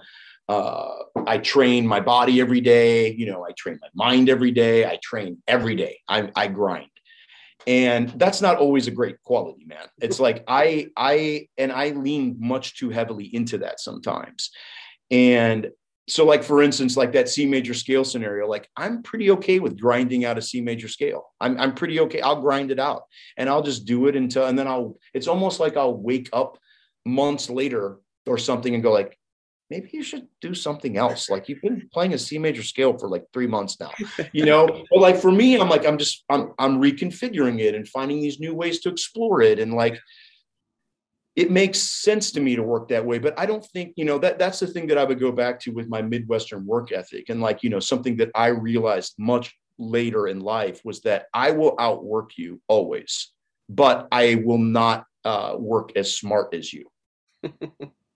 I'm not, you know, my my work, my my method, if I'm left to my own devices, is just outwork you. But yeah. but like let let's say we're doing something like we're learning a Bob Dylan song. Okay, let's just say that. And like I'm gonna outwork you learning a Bob Dylan song. And you're gonna show up to the show and someone's gonna say, like, hey man, let's play that Bob Dylan song. Do you know what? You're going like, no, but um, let's try it. And you're going to nail it and it's going to sound completely awesome. You don't know i've been I, I i yeah but but you know what i'm saying? Like and then yeah. i've been yeah, yeah. like over here like i've been having an existential crisis and like peeling the skin off my body for two months trying to learn a bob dylan song properly. Do you know what i mean? Like that's not a smart way to work. And and the thing that i've learned over time is it makes this sort of like edginess about me that isn't always like great in a in a band or a group context. It's sort of like somebody else is just walking and going like, "Yeah, man, let's play, let's have a good time," and I'm like, you know, you know what I mean? It's like I, am I'm, I'm sure. way too intense about it, you know. So I'm learning. I'm, I'm I'm like that's something. The only reason I'm bringing that up is you mentioned Finland. Like that's the kind of stuff I'm working on right now. I'm working like daily on like new ways to operate and new ways to like step into something and new ways to leave space so that something can happen. Um, not always just like, you know, hitting the grinder, like let leaving some space so something else can occur. Um, that's kind of what I've been up to. Yeah. Yeah. I've been really enjoying your uh, photos that you post on. Oh yeah. Instagram or something. I, you know, uh, we're, you know, we're in Rochester, New York, so we get a lot of snow, but it's not Finland. yeah, man, no, it's like it's a uh, different yeah, situation. We got lake effect and stuff, but um, I yeah. see those photos and I'm like, oh, and I love uh, kind of brutal snowstorms, uh, which we get here, but um, yeah, yeah, me too. I, uh, it yeah. is not a the scenery around there is pretty amazing looking. It's really, really uh, profoundly beautiful. The, yeah. the, the, the, wilderness here is, I've never seen anything like it. You know, it's really, really, I mean, this, you know, no matter what's going on, Finland has, you know, the cleanest air that I've ever breathed, uh, I've ever taken into my lungs, and it has the cleanest water that I've ever drank. And it's like those two things, air and water, it's pretty important. and uh, even that, you know, there's lakes I'm swimming in that I could just drink the water. I mean, it's like it's just fine. It's okay. Uh, it's uh, that that is definitely having an impact on me, and like having. I've always been a big, you know, real world person, walking in the woods, this type of stuff. I've I've done that since I was a little kid, and always been kind of obsessed with it and uh, it's nice to be able to take it to another level here. You know, when I was back in Edwardsville, I've got uh, a bunch of patches of woods that I love. I walked in every single day, every day. You know, I would wake up, train, practice, uh, correspondence, walk in the woods every single day. And uh, before I started my day, and uh, I can't think of any much better way to do it than that. And here I've been able to kind of like up it a notch. You know, I mean, yeah. these these woods here are a different thing. You know. they will eat you. You know it's a different it's a different it's a different thing. I mean it's just so huge and so vast and it's been really awesome you know getting to know my wife in those woods and in these situations. Like we're getting to know each other while we're doing this and that's yeah. pretty great. It's really yeah I, I, appreciate you saying that about like you know like I'm not much of a social media guy and like I but like Instagram is something I like because I, I, don't really I'm not I don't really scroll so I don't really know what's happening on there for the most part. But I always sort of have this like I feel a little bit bad when I post like 12 pictures of mushrooms you know because like I'm super obsessed with mushrooms. So it's like it's like I I think like no one wants to see this but a lot of times what i like with especially with like mushrooms I w- I won't go off on a mushroom kick because i can go off for days with that but like a, a, lot of times sometimes what i'm doing with like mushrooms i'm taking a pictures of it so rem- when i get back i can just like I'll, I'll, post it and then i can look at it later and kind of go oh and then i'll try some ids and things like that and kind of like trying to figure out what i'm actually seeing out there mm-hmm. is one of the reasons i'll i'll i'll post that and i also i also like the idea of just like putting things from the real world into the false world yeah. you know like yeah. it, it, it, feels good to put something real inside of there yeah right make the AI like go, what's happening? What is this garbage? This is not this is not what we intended, you know? I like it too because it's not it's not time. I have a I have a hard time with um. So I'm a, software developer and Yeah. I hate it when Instagram changed their ordering feed from Yeah. time based to something else, right? Yeah. With some other algorithm. Uh, and you know, so I go down like you know I follow restaurants in town and they'll post something about you know some special or they cl- had to close, and I'm like, oh, that's two days old, but I'm just seeing Yeah. it today. Yeah, So, I love It's that nice when you see a nature photo. It doesn't matter when you know I mean. They're like, make any difference. yeah. timeless. Yeah, yeah, yeah. And I- and I also like great. the idea of like just not trying to sell something sometimes, you know? Sure, It's yeah, like it's it's nice just to like that part of it. I, I really like sharing that part of it, you know.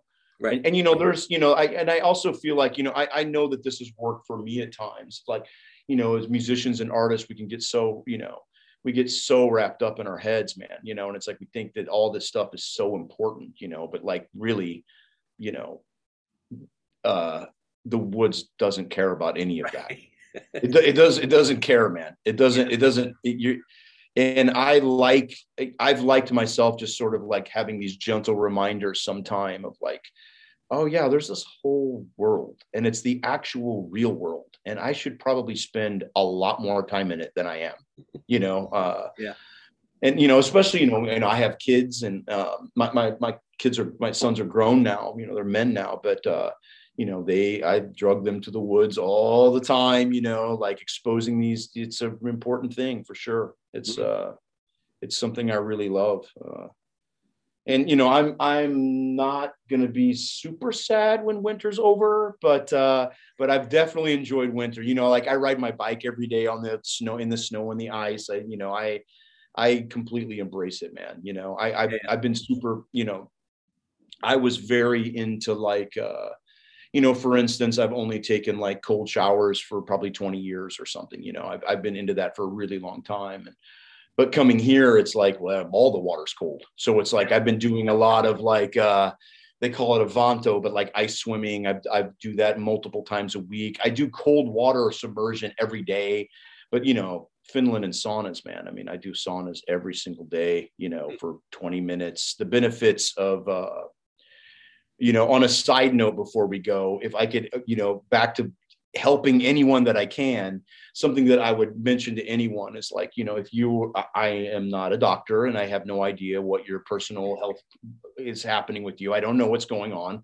But I will say that if you're feeling jammed up and you're feeling sort of just jammed up in your mind, especially, you know, if you can find a place to get into some cold water and if you can find a place to do sauna, get in there, man. Hmm. Heat and cold exposure, it will change your world. It will. And I don't know about like, you know, I don't know about any of this. I don't know who's into this. I don't know about the science. I'm not much of a like internet per. I don't sit around and scroll on the internet all day. I don't do any of that. Yeah. I just work on music and walk in the woods and spend time with family. That's all I do. So I I don't know what's out there, but I'm sure there's resources for that. But if you can figure that out, do it because it will it will reset you in a way that you need to be reset. It really, really will. Um, yeah, that training thing is just so important. You know, I, I wish that it's it's just important to train. Yeah, I have to. I'm a creature of habit, but for some reason, there's certain habits that I don't stick to. Yeah, my, my base, like I'm a soft, I'm freelance, so I have to steal my hours wherever I get. And I have you know kids and stuff, and so I have a hard time like saying, okay, I'm gonna go do this at nine o'clock because something Yeah. up, you know, work wise. Um, so yeah, I have to I have to get back into it. When during the beginning of the pandemic, it was I think easier because all my clients were sort of chaotically trying to figure out what they were Yeah. doing, you know, because they were all at home too. Uh, so I was able to go on, you know, a five mile walk and a Oh, mile walk every day at different times with my kids and, and wife and stuff. But um, now it's just back to the grind kind of. yeah, yeah, yeah. It's important, man. You know, I, I would only be like super encouraging to people because, like, you know, man, it's like you only have one of these bodies, and it's like we have to take care of them if we want to. Yeah. You know, I, I, I, you know, I don't drink, I don't smoke, I don't do drugs. I haven't since I've been an adult. I don't eat fast food. I don't do anything, man. I just like basically train, walk in the woods, make music, you know. Uh, I don't do really much of anything else. And um, I, when I was young, I saw people that were like my age and they just seemed so, you know, they, they seemed pretty banged up, man. And I, I knew that I wanted to do music for a really long time. You know, I, I wanted to just really dedicate myself to it. And I knew that if I didn't take care of myself, I wouldn't be able to do it. You know, I, did, I didn't want to be done by the time I was my age. I, I feel like I'm just beginning. You know, I feel like this is yeah. the beginning. You know. Yeah, especially not to get not to get preachy about taking care of yourself physically. I'm sorry. Especially like going on the road, like you know, I I've never, uh, you know, I've done a week here and long weekends here, but mm. that's that's about it. But you know, seeing people who go on the road all the time, you know, it's just I think it's easy to fall into those traps that beat the hell out of you. You know, like I mean, I yeah. I drink beer and stuff like that, but I can't imagine yeah. like you know you just do that grind over and over every night and every day. You know, I, I I would weigh like 400 pounds and yeah, not only that, like if, if you work, yeah, man, and if you're working at a certain level, like it's just all of that and like all of it that you can like all the food that you can eat and then all the food you can eat again and then all the food you can eat again. Like all the food in the world and then like all the alcohol in the world and all right, the whatever right. in the world all the all the chocolate bars in the world. It's like every single day you yeah. know and, and if you're not like careful entering into that you know excess cave it can be super easy to do man. There's yeah, nothing else to do you yeah, know? yeah. Um, you got to take care of yourself. Anyway yeah, that's all I had. I mean, I had a long list of things, and I think we kind of hit them all. Um, awesome. I want to thank you for taking the time uh, and uh, and agreeing to doing this. I mean, we don't know each other. Um, I I stalk you on you know Instagram and look at your nature photos, but yeah, let's stay in uh, touch. Yeah, it's nice, man. It's been really nice talking with you. Yeah, for sure. Thank you was, for having. It was great talking it. to you.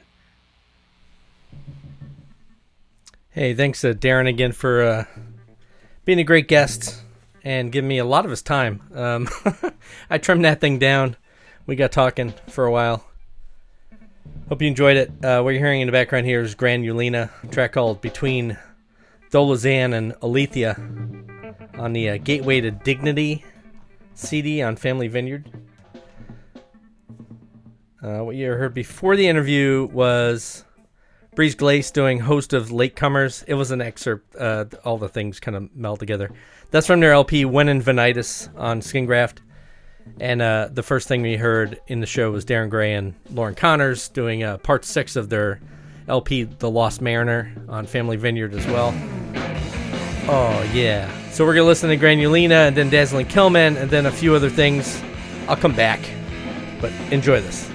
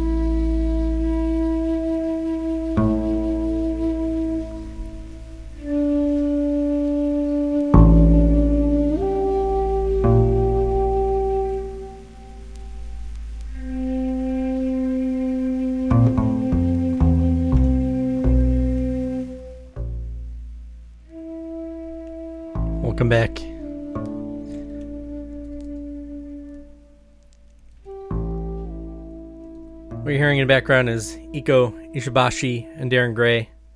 It's a release that came out a couple of years ago, a few years ago, on Black Truffle called Achita. Akita? Maybe? Listening to an excerpt from side A. Uh, before that, you heard You Fantastic. The track called Friendless. That's from their Homesickness CD on Skin Graft. Before that, Dazzling Killmen with Agitator from Face of Collapse LP on Skingraft. That's a reissue that I got. Uh, came it was a like a three sided release. The the second LP is uh, actually cut at 45, and the B side of it is a cool etching, like a laser etching, I guess. You know, it's like a photo. It's not just cut. Really cool. And before that, Grand Ulena long track between Tholozan and Oleatha. That's from the Gateway to Dignity CD on Family Vineyard. That's going to do it for today's episode. Uh, again, I want to thank Darin for uh, giving me all his time and uh, all the great music to play. I hope you enjoyed it. Uh, I encourage you to check out all things Darin Gray.